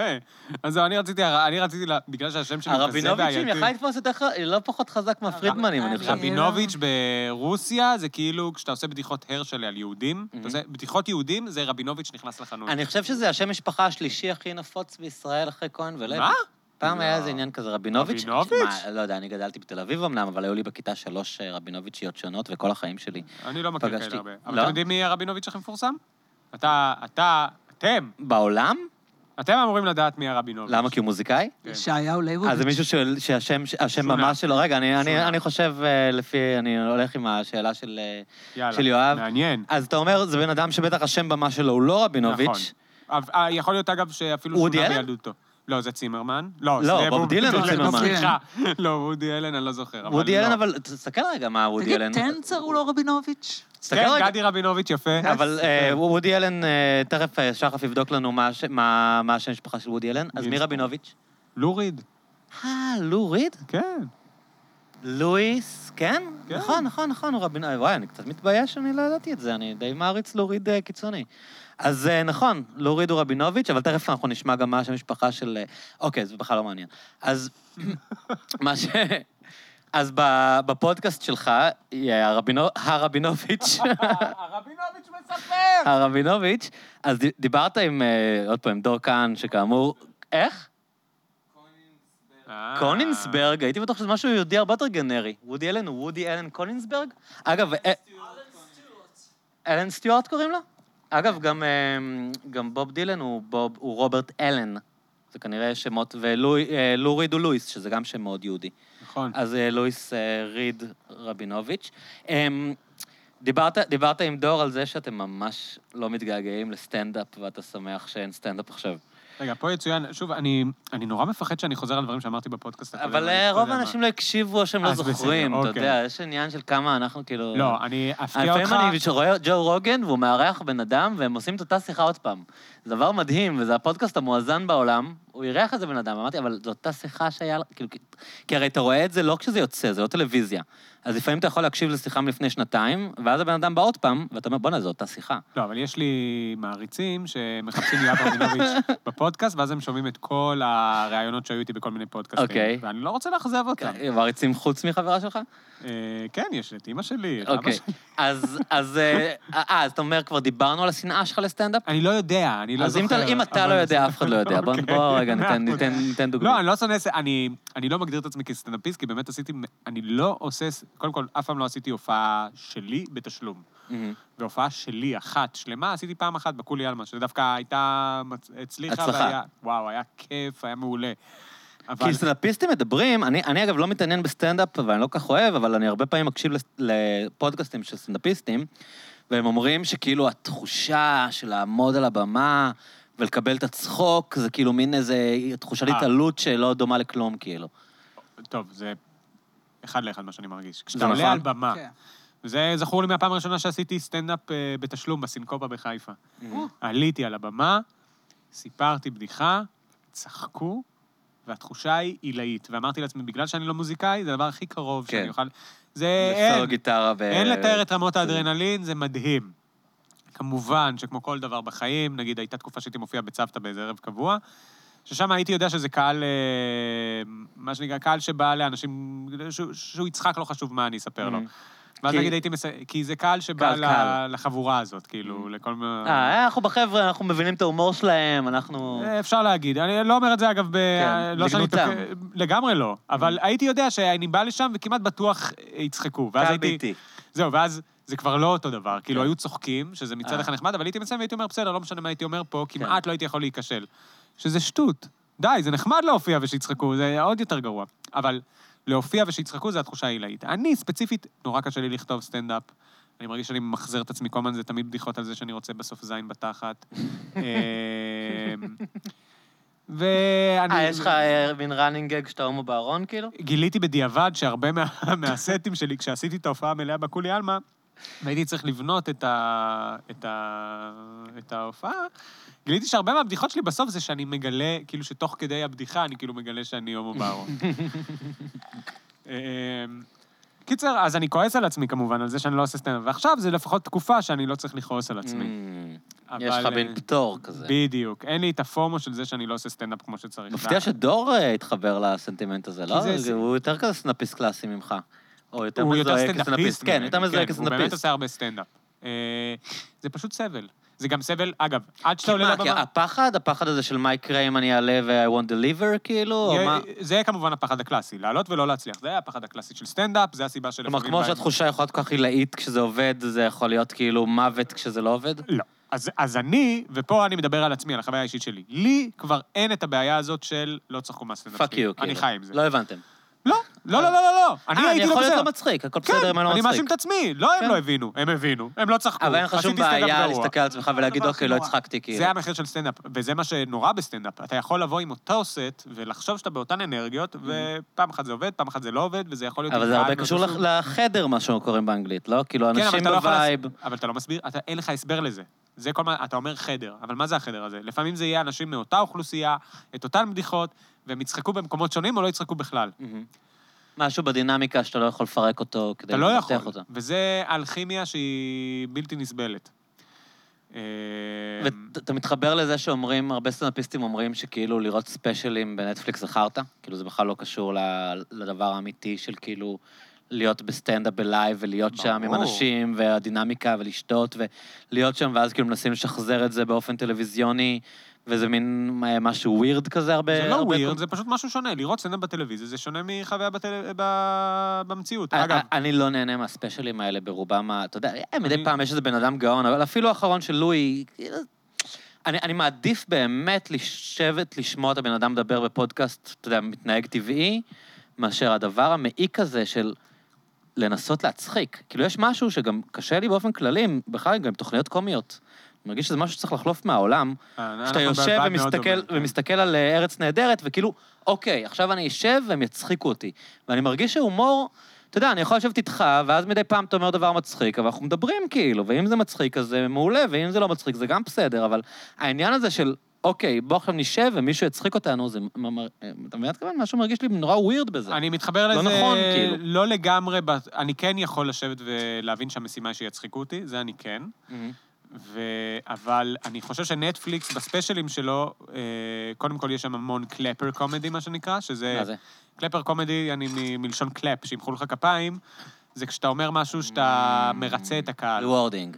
בדיוק. אתה אומר זה משהו ליברלי, שהקהל הוא ליברלי, ואז כולם, אתה צוחק על טראמפ, ואז לא משנה אם זה מצחיק או לא, כולם, הוא הכניס לו. אפילו, איך קוראים לזה שבא הרבה לארץ מאוסטרליה? ג'פריז. בדיוק. שאני הייתי בסטנדאפ שלו, והוא היה מעולה, אבל בשני שהוא בא, או השלישי, הוא בא ואמר, I don't believe in God. וכולם כזה, וואו! טוב, אז באת, כי רצית, אותה סיבה שהצבעת לבני גנץ. כן. ובנטפליקס יש בעיה מאוד גדולה של... זה אותו דבר. זה שבטי, אתה אומר זה שבטי. זה בן אדם שהוא מחמם אותנו, אנחנו המחנה, זה כמו הקריין של מכבי תל אביב ביד אליהו. הנה גצבי, מה שקוראים לזה... ננט. אוקיי, זה לא... היא אמרה דברים שאנשים רצו לשמוע, כאילו. כן, שזה בסדר, הנאום שלה היה מצוין ומרגש, אבל הוא לא היה סטנדאפ. הוא לא... עכשיו, היא גם התחילה לדבר על איך היא מפרקת פאנצ'ים, וזה היה מדהים לראות, כי... לכל אורך ההתחלה, שהיא באמת סטנדאפיסטית, אמרתי לעצמי, אוקיי, היא עובדת בצורה נורא תבניתית, וזה מה שנטפליקס קצת עשו. קודם כל, זה המון סטנדאפ של... זה מצחיק, זה מצד אחד המון, אני הומו שחור, כן. או מצד שני... פוליטיקת זהויות, מה שנקרא. בדיוק. או מצד שני, אני יוצא נגד כל משהו פוליטיקת זהויות, כן. כלומר, אתה מקבל את שתי הפוזיציות, אבל זה קלפר לשני הצדדים, ומאוד מאוד מאוד תבניתי, כלומר, בדיוק כמו שננט פרקה את זה. הנה פרמיס, הנה פאנץ', ועם זה מאוד קשה לי. אבל יש כאלה שעושים את זה טוב. אבל אגב, לואי, החוויה, אוקיי, אני בסטנדאפ במציאות הרבה פעמים מאוד נהנה, נטפליקס מאוד קשה לי לראות, וזה מה שפוגע לי גם ביכולת לעשות סטנדאפ, שזה משעמם אותי בסוף. אבל דווקא לואי, אני מאוד נהנה מהסטנדאפ שלו בטלוויזיה, ובהופעה שלו בארץ הקודמת, לא האחרונה, לא נהניתי. לא עבד לי. כי יש משהו בקהל גם, בלהיות ליד אנשים שכאילו, אני אתה לא... לא, סתם, לא עבד לי. אבל הנה, הסטנדאפ הכי טוב שראיתי, זה היה לראות את גורי, מופיע בקאמן, נותן איזה 10 דקות מדהימות שאני ישבתי שם, ווואו. כי זה דברים שכאילו עובדים כשזה בלייב, וזה לא, אתה יודע, אתה מסתכל על זה בטלוויזיה, בבית, כשסחי, ואתה כאילו, זה לא כזה מתוחכם, אבל יש איזה משהו אנרגטי שעובד. נגיד, הרבה אנשים מדברים על זה ש... ג'יי לנו, שאנחנו חושבים עליו בתור איזה בן אדם כזה, אתה יודע, עם בדיחות כמעט קרש כאלה, ולא מצחיק אותנו, אומרים שכאילו, לראות אותו בלייב, אתה יודע, זה רמת אנרגיה משוגעת, ואנשים מתים מצחוק. כאילו. אגב, זו דוגמה שהרבה משתמשים בארץ, וזה לא קשור כבר להופעה, אלא לדינמיקה של בן אדם, זה דווקא מה שאתה אמרת, הדינמיקה מול בן אדם לשיחה, אייל קיציס. שהוא כן אדם מצחיק, וכאן אתה רואה אותו בטלוויזיה, והוא בסדר, אבל בטלוויזיה הוא עושה את הסטרייטמן. כן. במציאות. אומרים שהוא רואה בסטנדאפ?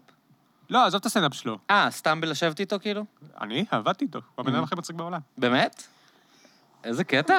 לא הייתי מעלה על דעתי, חשבתי שהוא בכלל לא מצחיק. וואו. חשבתי שהוא מין בן אדם כזה שתמיד היה חבר של כולם וידע להשתחל. יש בו שילוב מדהים של, הוא מצחיק, הוא זחוח, הוא מודע לזה. אבל הוא גם זחוח וגם אחלה גבר, לא? כל מי שאני מכיר, כולם אוהבים אותו. ברור. זה מוזר שכולם אוהבים אותו. זה בלתי, זה קיציס, מה הסיוד בזה כשאתה גם עובד איתו עם כל הכותבים? זה שהוא הבן אדם שכל הכותבים רוצים להיות. הוא אלפא מייל מטורף, אבל מצד שני נורא מצחיק. כאילו, שוב, לא נעים לי כל כך ללקק למישהו, אבל זה נורא נורא, זה כמו אלק בולדווין ב-30 רוק, רק מודע לעצמו, כאילו. בן אדם עם המון כריזמה, אבל שגם יודע את זה, גם משתמש בזה נגד אנשים, זה נורא מצחיק לראות את זה. גדל. והוא גם מסוחר ביצים, לא? יש איזה עניין כזה. היה לו פעם ביצים, אני לא בטוח שעדיין יש לו, אבל היה לו פעם ביצים, נכון? היינו מדברים איתו על זה הרבה. שוב, אני עבדתי איתו לפני 4 שנים. מה, כתבת לארץ נהדרת או איפה עבדתי? כתבתי קצת בארץ נהדרת, אבל למבזקים כאילו, ועבדתי, התחלתי, איפה שהתחלתי בתעשייה, היה בעוד כתרות, שזה היה מין ארץ נהדרת של ימי שישי, זה כאילו היה איזה תוכנית קטנה כזאת של קיציס. ספין-אוף. בדיוק. זה הספין-אוף של ארץ נהדרת בימי שישי. שם התחלתי. אוקיי. אז תגיד, נושא שהסעיר את הטוויטר, אני מצחיק אותם, מעניין אותי עם אנשים שמקשיבים לנו, הם בטוויטר או לא, כי הרבה פעמים אנחנו מדברים על דברים כאילו שכולם מכירים את זה, ואין לי מושג, אבל כולם דיברו על העניין הזה של... אגב, למה... אני בכלל לא מבין איך זה הצליח לחזור לשיח, הנושא הזה של הנקה בפומבי, בגלל מיכלנסקי. אני זוכר, כאילו, אנשים מנהלים את אותם שיחות ב-94, כאילו. אני יכול לפתוח רגע מסגרת. זה נורא מוזר גם הדינמיקה של איך משהו פתאום נכנס ללופ של דברים שמדברים עליהם. אני חייב לפתוח פה מסגרת רגע, ולא לדבר על הנקה. אבל אוקיי, הנושא המזרחי שדיברנו עליו כבר. כן. מה שמשגע אותי בזה, ינון מגל בא ואמר, לא נותנים לדבר על, עכשיו, זה משגע אותי הדברים, בדיוק מה שנגעת בו, הוא אמר, הגיע הזמן לדבר, או משהו בסגנון הזה, אני מצטט לא לגמרי, אבל על הדיכוי המזרחי, על האפליה נגד מזרחים. עכשיו, אני מסכים עם זה, כן? אני מסכים עם זה, אבל זה מדהים אותי, וזה לאו דווקא ינון מגל והנושא המזרחי, אבל שכל פעם... היה מזרחי, אני לא צריכתי להבין. לא נראה לי, אבל... כי עכשיו גם היה לו את העניין, היה לו היום איזה משהו כזה שהוא הגן על מזרחים. לא, כי הוא מתחיל לדבר על זה עכשיו. שהוא ביקר את יפעת ביטון, כאילו כל הזמן הוא מדבר, הוא מבקר מזרחים שמאלנים, לא? אני לא יודע, אני רק אומר שמה שמטריף אותי, זה בדיוק מה שנגעת בו, זה העובדה שכל פעם, כאילו לא היה דיון עד עכשיו, כאילו באים ומנחיתים איזה בומבה, יש דיכוי מזרחי. שלום, ברוכים הבאים ל50 שנה האחרונות. כאילו ברור שיש. עכשיו, לא רק שאין לי בעיה, אני מסכים עם זה, אני באמת מסכים עם הנושא של הדיכוי המזרחי, אני רק אומר, אי אפשר כל פעם להתחיל את הדיון מחדש. האם יש ישראל השנייה או אין ישראל השנייה? האם זה פמיניסטי או שוביניסטי? האם... די, מנהלים את השיחות האלה כל הזמן, כל מה שאני רוצה זה שנגיד, אוקיי, יצרנו פה, בוא נמשיך מהנקודה האחרונה, לא כל פעם לפתוח מחדש. כן, אבל זה כאילו מין לתת איזה משנה חשיבות למה שאתה אומר, לא כאילו אני עכשיו אומר משהו שהאחרים לא אומרים. אבל כן, הוא פשוט כתב בציוץ הזה, הוא אמר, לדוגמה, כמה שופטים מזרחים יש? לדוגמה. כן, אבל זה נושא שנראים עליו בשנות ה-90 לפחות, אם לא ה-80, כאילו. הוא אומר, כמה טייסים מזרחים יש? ברור שקורס טייס זה קורס אשכנזי, אתה גילית את זה עכשיו? אז תסביר לי רגע, למה סוגיית ההנקה חזרה למרכז השיח? ההנקה חזרה כי מיכל אנסקי העלתה תמונה שלה מניקה את התינוקת, זה הכל. המדינה כמרקחה? לא יודע, אני רק יודע שלי יש דעה מעצבנת שהייתי חייב לשחרר רגע מהסיסטם. והדעה הזאת אומרת ככה, הנקה, יש מאבק פמיניסטי על הנקה בציבור. מאבק, או טענה פמיניסטית, או טענה של להעניק בציבור עם השד, לחלוט שד ולהעניק את התינוק שלך, זה פמיניסטי, זה זכותה של אישה על גופה. זה קונצנזוס? אני חושב שכן. אני חושב שזה נובע מאגואיזם ומהתפיסה הישראלית שהילד שלך הוא בן של מלך. זה לא קשור לפמיניזם וזה לא קשור לזכותה של אישה על גופה. אגב, מה קורה בעולם? אתם יודעים? כאילו, נגיד בגרמניה, אנשים חולצות שד. קיבלתי איזה ציון, אני הרי צייצתי את הדעה המעצבנת הזאת, וקיבלתי הרבה טענות שאני טרול. דווקא מישהו אמר שם שבגרמניה זה גם קורה, אני לא יודע, אין לי מושג. יכול להיות שאני סתם לא אגלה, אבל אני לישראלים, אבל החברה שלנו ישראלית, ככה שאם אתה מביא את זה לפה, אתה עושה את זה בקונטקסט ישראלי. אתה אומר שבעצם כאילו זה כזה, יש לי פה ילד, זה מנצח כל דבר, זה מין כזה ג'וקר, לגמרי. אתה לא מבין שזה ילד, כאילו זה ילד, זה הילד שלי, זה פאק אוף, כאילו. אז למה דתיים יכולים לעשות את זה בלי להוציא את ה... או אנשים שלא מסכימים עם חליצת שד בחוץ?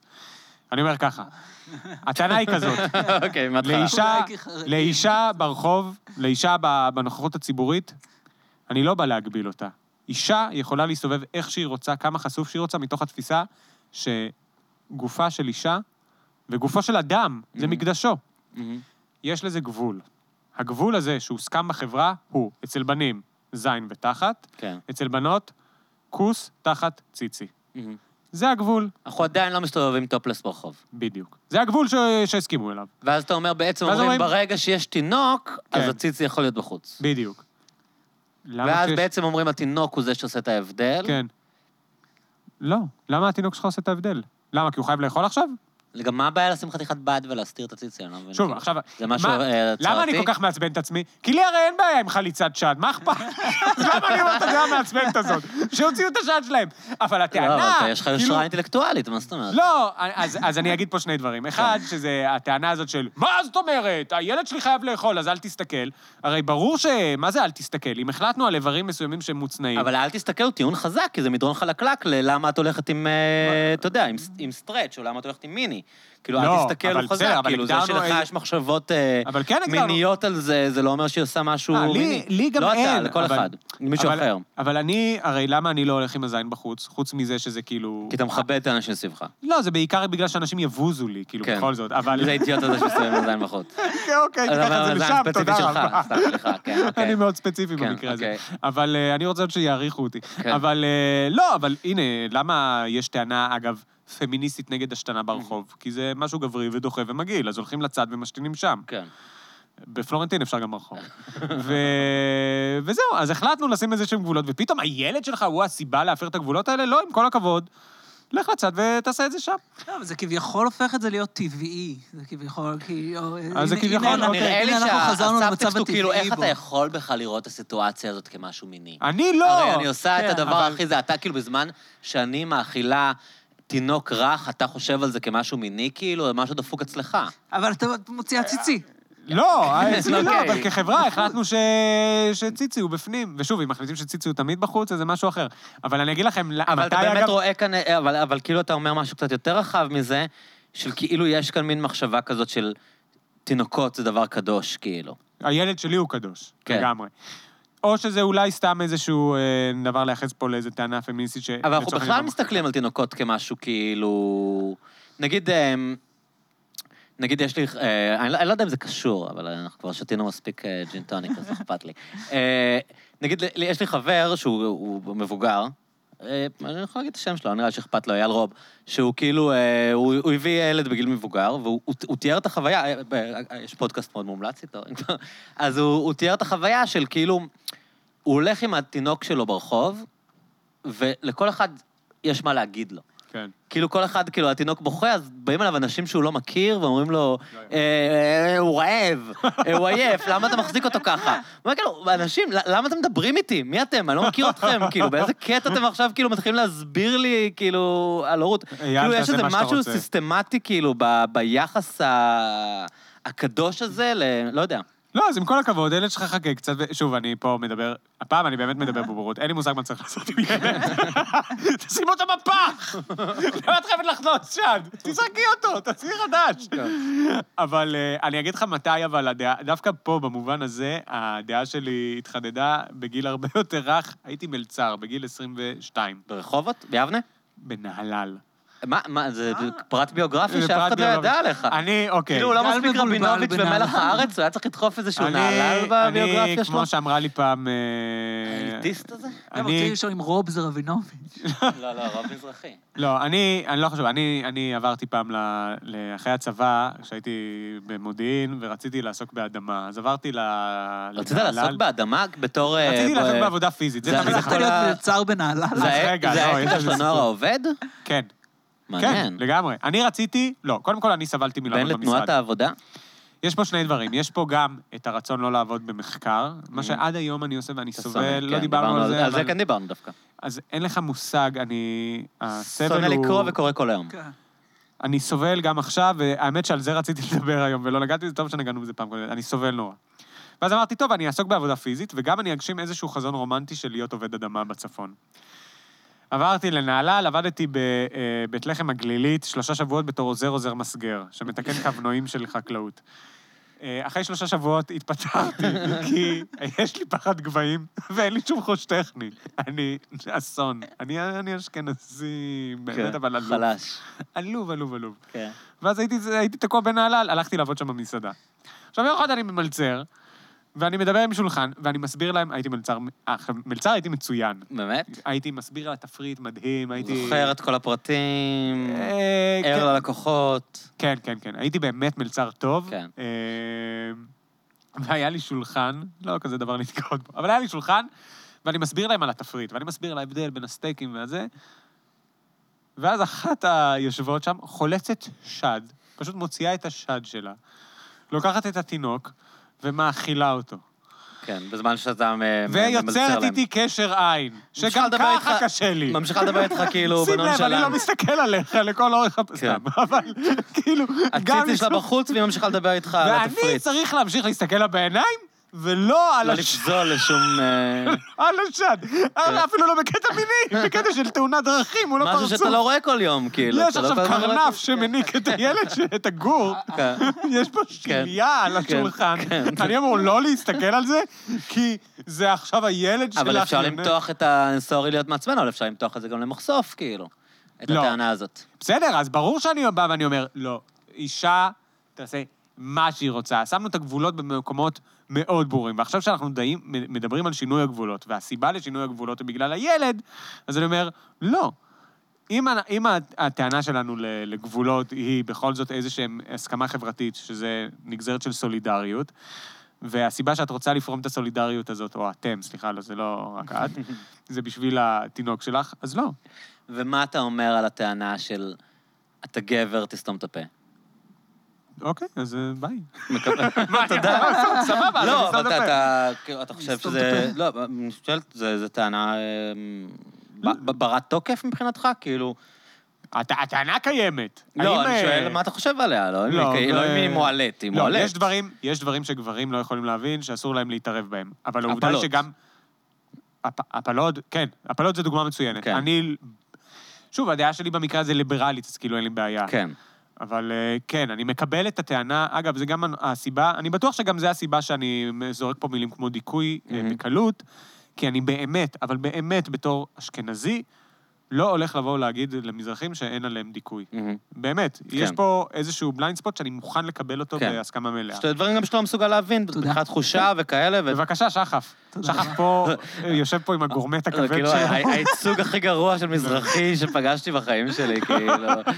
לא, אין סטריאוטיפ מזרחי, אתה תפסיק עם זה. נכון, אתה צודק. שחף! הוא מזרחי, בדיוק כמו שאנחנו... אגב, אני מקשיב לך, ואני מעריך את זה שתיקנת אותי. לא, עזוב, בסדר. בבקשה, קלאצ'קין.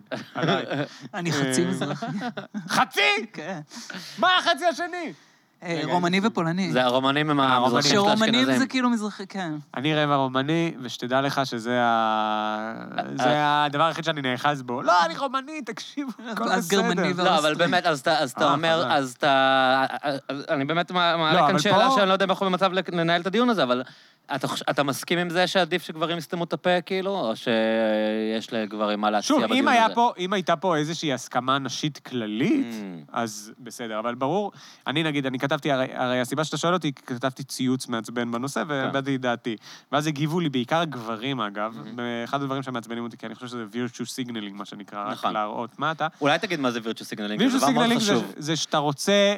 שאתה מסיין איזושהי דעה רק כדי לסמן שאתה שייך לאיזושהי קבוצה או איזושהי אידיאולוגיה. שזה לא משהו שבנפשך, אבל אתה יודע שאתה תקבל פידבק חיובי על להגיד את זה, והרבה אומרים שיש נטייה לגברים להציג עמדות פמיניסטיות כדי להתחנף לנשים. לגמרי, אבל שוב, זה גם שם אותך בבעיה, כי אחר כך אני אגיד לך על הכל שזה virtue signaling. אני גם רוצה שתהיה את היכולת לנהל ויכוח, אבל... פה הרבה גברים אמרו לי שאני מדבר מבורות כי אין לי ילד. אבל האנשים שעשו לי לייקים, הם לא, הם חלקם הורים. כן. זה לא באמת ויכוח בין גברים לנשים, וזה גם לא ויכוח בין אנשים... אבל זה האדומינום הזה שדיברנו עליו בהתחלה, לא? כאילו... לפעמים יש מקום לאדומינום, אבל במקרה הזה, אני, שוב, משתתף בוויכוח שאני לא אישה ולא הורה, אבל מסכימים איתי הורים ונשים. אז הדעה שלך היא לגיטימית, כאילו, קיבלת קרדיביליטי מאנשים ש... שוב, השאלה האם אני בן אדם פה קרדיבילי פחות מעניינת, אבל העובדה היא שהוויכוח הוא בסוף לא באמת ויכוח בין אנשים שיש להם ילדים, לבין אנשים שאין להם ילדים, או בין גברים לנשים, הוא ויכוח בסוף על המרחב הציבורי. ושוב, אני לא רוצה להיות פה בצד של השוביניסטים, אבל אני כן רוצה להיות פה בצד של האמפתים. ובנושא של ההנקה חסרה אמפתיה כלפי הכלל, ואני חושב שזה נובע המון מאגואיזם כלפי עצמך. כי בסוף בא גבר שבאופן כמעט אינסטינקטיבי כן מסתכל על השד, ואז אתה שם אותו כאילו במקום מאוד לא נוח, וכאילו... לא! אז מה האמפתיה פה? זה החברה בכללי. לא, אבל כשאתה מתכוון לצד האמפתי, זה אמפתיה כלפי מי? זה אמפתיה כלפי אנשים שה... לא, זה אמפתיה כלפי החברה בכללי. החברה יש סיבה שהגדירה את האיברים הספציפיים האלה כמוצנעים. האם לי באמת אכפת מהאיברים האלה כמוצנעים? האמת שלא. לי בסוף, וזה אולי הבעיה בטיעון שלי, היא שלי לא אכפת. לא, כן... זאת אומרת, סתם משרה אינטלקטואלית, כאילו. אז אני חייב לתקן את עצמי, כי כמלצר... אז הנה, זה לא נכון. כן, תיארת סיטואציה שבה... תיארתי סיטואציה שבה... הם היו אותך במצב מביך. מביך. אגב, זה לא מצב מיני. זה לא שאמרתי לעצמי, וואי, איזה ציצי. סתם אתה לא... וואי, אני דתי. אתה לא יכול לא להסתכל, ואז כאילו פתאום אתה יוצא איזה סוטה שאתה מסתכל, כאילו, ולמה שם אותך בסיטואציה הזאת. יש דברים ש... כן, שהם לא... זה לא הגיוני שאנחנו נהיה באותו חלל בזמן שהם קוראים. עכשיו, אני חייב להודות ששוב, הנקה, כשמישהי עושה את זה בקניון על ספסל, בכלל... וואי, אני בלתי נסבל, זה בכלל לא אכפת לי, אז מה, אני נכנס. אבל בסיטואציה של המסעדה, כן. ושם כבר הרגשתי שכאילו בשם הפמיניזם, אבל זהו, אני לא חושב שזה... אני חושב שהפמיניזם פה הוא תירוץ לזה שהילד שלי, הוא חייב לאכול עכשיו, ואתה, אדוני המלצר, לך תזדיין. למרות החלום היפה שלך לתיקון כוונועים. כאילו זה מה שנוח לי לעשות, אז אני כבר אבנה איזו אידיאולוגיה סביב זה, כדי שאני אעשה מה שנוח לי. שוב, כי אני דווקא בצד בדרך כלל. אני פשוט לא מבין מה הבעיה לשים חתיכת בד, כאילו, ואולי בקיץ, אם נורא חם, אבל אם בחורף. שוב, הטענה הזאת גם יכולה לשמש את מה שאמרת מקודם, בחורות שסתם מתלבשות חשוף. כן, השאלה היא, מה הטיעון שלך לגבי זה שהפרת את הכללים של החברה? ופה, במקרה הזה, זה של הילד. וילד זה לא טיעון להפר את הכללים. אני קיבלתי את זה, ואנחנו ננהל עוד פעם את הדיון כשאתה תהיה אבא. לעולם לא, אולי בטעות. כן? אתה לא רוצה ילדים? לא, אבל אני לא מגדיר את עצמי, כי היה לא ראי. מטעמים סביבתיים, או סתם לך כוח לזה? אני...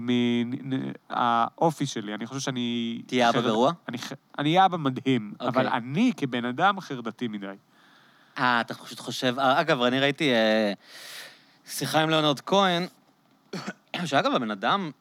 זה מעניין, הוא התראיין בלי סוף, אתה יודע, אתה מכיר את זה שהוא התראיין בערב חדש? לא. יש ראיון, אתה יודע? אני יודע שהוא הופיע ביום כיפור. יש ראיון עם ליאונרד כהן בערב חדש. כאילו הבן אדם, אם אתה מתחיל להיכנס ללופים האלה ביוטיוב, הבן אדם כאילו התראיין, יש לך ראיונות אותו בכל מיני ערוצי טלוויזיה זניחים בדנמרק ובנורווגיה, הוא התראיין בלי סוף כאילו. התראיין בפודקאסט של קלאץ'. כן, אולי אם הוא היה חי, הייתי מצליח אפילו להביא את ליאונרד כהן לכאן. אבל הוא דיבר באמת על מה שאתה אומר, שהורות כאילו היא מלווה בחרדה אינרנטית, כאילו אתה כל הזמן רק דואג, כאילו, החיים שלך משתנים, אם אתה חושב שהיית בן אדם כזה רקלס, שחי ומבלה וקרלס, אתה ברגע שאתה אבא, זה תמיד קיים, כאילו, החרדה הזאת. אני לא מבין איך אנשים עושים את זה. אני לא מבין איך אנשים עובדים בעבודה, בזמן שיש להם ילד. אני גם לפעמים חברים שלי, ואני אומר, כאילו, אתה לא מפחד שירוץ לכביש? הוא אומר, לא, הוא לא ירוץ לכביש. הוא ימות! אבל איך אתה יודע את זה? מה, יש לך ימות? אני מסתכל על הילד שלו, רץ למדרכה, אבל יש שם כביש. לא, הוא לא ירוץ לכביש. אני לא יכול להבין איך הם עושים את זה. אני לא יכול לעשות את זה. אני פשוט יודע על עצמי, המבנה האישיותי שלי, אני אמות. אני גם לא יכול לעשות, אני לא טוב, אין לי חלוקת קשב. אני יכול לעבוד רק על דבר אחד כל הזמן. זה מצחיק, אבל זה ממש הסיבה. אני לא אוכל לעבוד בזמן שיש לי ילד בתודעה. אתה יודע מה יפה? נו? שאף אחד לא שואל אותך. מה זאת אומרת? כשבזוג שלך תרצה ילד, אתם תעשו ילד, אין מה. אני אתקן אותך שזה כבר היה אירוע כזה, והזוגיות נגמרה. אוקיי. הזוגיות נגמרה שם. אוקיי. וואו, איזה סיום. כן, זהו. אני מקווה שלא פגענו בעתיד הדייטינג שלך בקרב כל מיני מעריצות שמקשיבות. אני אוהב את חברה שלי. אוקיי. אם אתה אוהב אותה מספיק, אתה בסוף כשתרצה ילד, אני מאמין שיהיה לכם. אבל זה היה לא פטרנליסטי, כי אתה גבר. לא, לא, זה גם פטרנליסטי. כן, אני פטרנליסטי. אבל אני חושב שבסוף... אני חושב שבסוף האישה מחליטה בדברים האלה ו... לא, לא, אני לא יהיה לי ילד, תקשיב. אלא אם זה בטעות, לא יהיה ילד. יכול להיות אבל שדווקא זה הפוך, אתה כבר מוכן לזה, כי לך כבר יש את החרדה. לא, אני לא יכול. אתה יודע איך לחיות עם חרדות, אתה יודע איך לחיות נאירוטי, אורח חיים נאירוטי, ובגלל זה אתה תסתדר עם ילד. אני פה כדי לשכנע אותך להביא ילד. אני גם חושב שאני בעד שלהביא ילד. הוא יהיה מדהים. אני גם חושב שיהיה מדהים. הוא יסבול כל כך, כי אני מההתחלה, יהיו לו הפרעות אכילה, זה יהיה נורא. אני אגב... מה, אתה מפחד שהוא יהיה שמן? כי אתה היית שמן? לא, אני יודע מה יקרה אם יהיה לי ילד. הדבר הראשון שאני עושה איתו, בגיל 3. קיצור קיבה? לא, הוא כדורגל. הוא לא עובר את הטעות שההורים עשו איתי. הוא הולך לכדורגל, הוא יהיה ארס. וואי, אני לא מאמין שאמרתי את זה אחרי כל המילים. אז אני הייתי בחוק כדורגל, וזה לא עבד. לא, זה לא אוטומטי. אני הולך להכריח את עצמי לאהוד קבוצה. וזה כנראה תהיה מכבי, זה לא יהיה הפועל, בסדר? לא, תורת בני יהודה, אני התחלתי. לא, כי הוא טרול, כי הוא חייב לשבור כאילו את הדימוי. לא, הוא יהיה אלפא מייל, אני לוקח אותו לכדורגל. בגלל זה הוא מכביסט. הוא הולך לקרב מגע, הוא לא... ג'יוג'יצו, זה מה שהוא... הוא לא יצא אפס כמוני. הוא יהיה מלך, אוקיי? יהיו לו חברים ויהיו לו יכולות חברתיות. עד איפה הוא חשב על זה? ברור! יואב, אני חייב להגיד שאם היה לי רשת פדופיליה, אני הייתי מחכה רגע למה שייצא מכם. האמת, הילד של זוגתי יהיה לה ילד יפה איתי, אני כבר לא בטוח. אני גם מכיר את בת זוגתך, לדעתי זה יהיה... אתה מכיר אותה? אני גם שמעתי אגדות על כמה חברה של יואב יפה, אני לא יודע... באמת? אנשים בעיר מדברים על זה שהיא אחת הנשים היפות בעיר. רגע, מדברים על זה שהיא יפה מדי בשבילי. אולי זה סאבטקסט. אני לא שמעתי מישהו אומר מפורשות. אני רק שמעתי שמישהו, שאלתי כאילו, אני לא זוכר אפילו, אני לא אחשוף כמובן מי אמר לי, אבל נשים.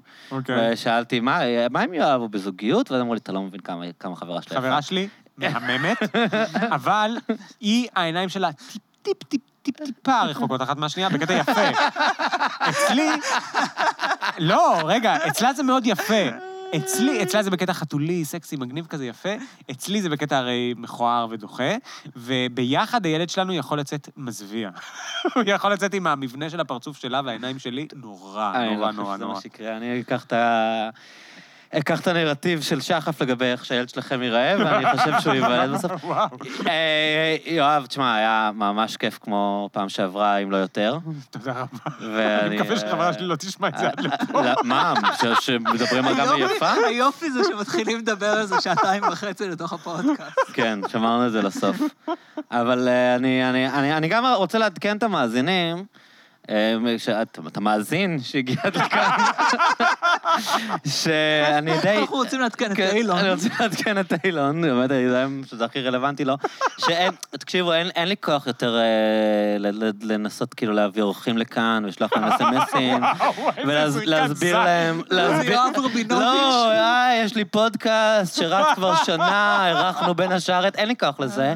אני בתקופה הקרובה הולך להביא חברים שלי ואנשים שכבר הרחנו וסבבה,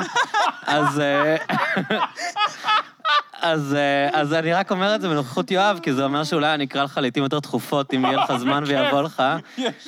אז תצפו בקרוב לדור עוד פעם, וליואב עוד פעם, לא יודע, די, נמאס לי כבר מה...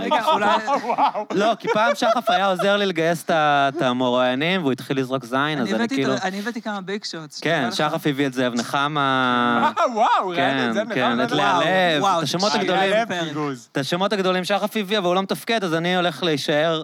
למרות שאגב, אנחנו אמרנו מקודם, יואב הוא סלב עצום. אתה עושה לי דיסים כל הזמן. לא, כי הוא אמר לי, אגב, אתה יודע מה, אנחנו לא סיימנו. אני מדברת פה עם המאזין הזה שכבר שמע. כי שחף הציע, אחרי הסנסציה הטלוויזיונית, שאני הביא את הראל ויזל. ואני אמרתי, והוא כבר כתב לו, והראל כזה, אתה יודע, הוא כנראה עכשיו בווייב הפוליטי, דבר איתי יום ראשון, בוא נראה איך עושים את זה, ואני אמרתי לו, תקשיב... צריך לבדוק אם הסוגר הסכם כבר יום ראשון.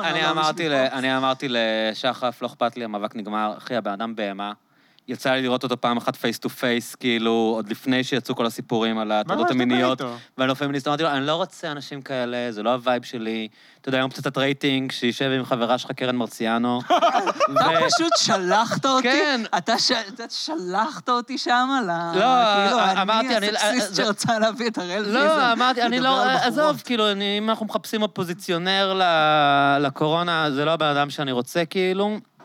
ועזוב אותי ממנו, כאילו, אני לא אומר שהוא היה בהכרח בא, יכול להיות שגם ככה לא היה בא, אבל כאילו זה היה גם, אתה יודע, בתהליך הזה של יאללה די, אני רוצה לשבת עם חברים ועם אנשים שבאים לי טוב, אז כאילו אמרתי לו, אני לא רוצה את הראל ויזל.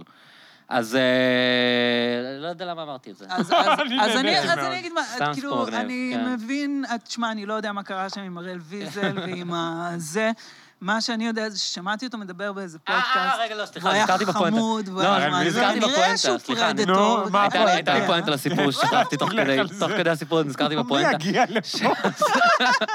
נזכרתי בפואנטה, שאחרי זה יצאת הכתבה שהייתה השבוע בכאן, על איך כל המאבק שלו בעצם היה רק כדי לדאוג לרשת פוקס. נו, ברור. אז היה לי את האינטואיציה הזאת, אני אומר, אני בתור האנשים שהוא לכאורה מייצג אותם, בתור ציבור העצמאים... כן, הפלאפל, אתה הפלאפל.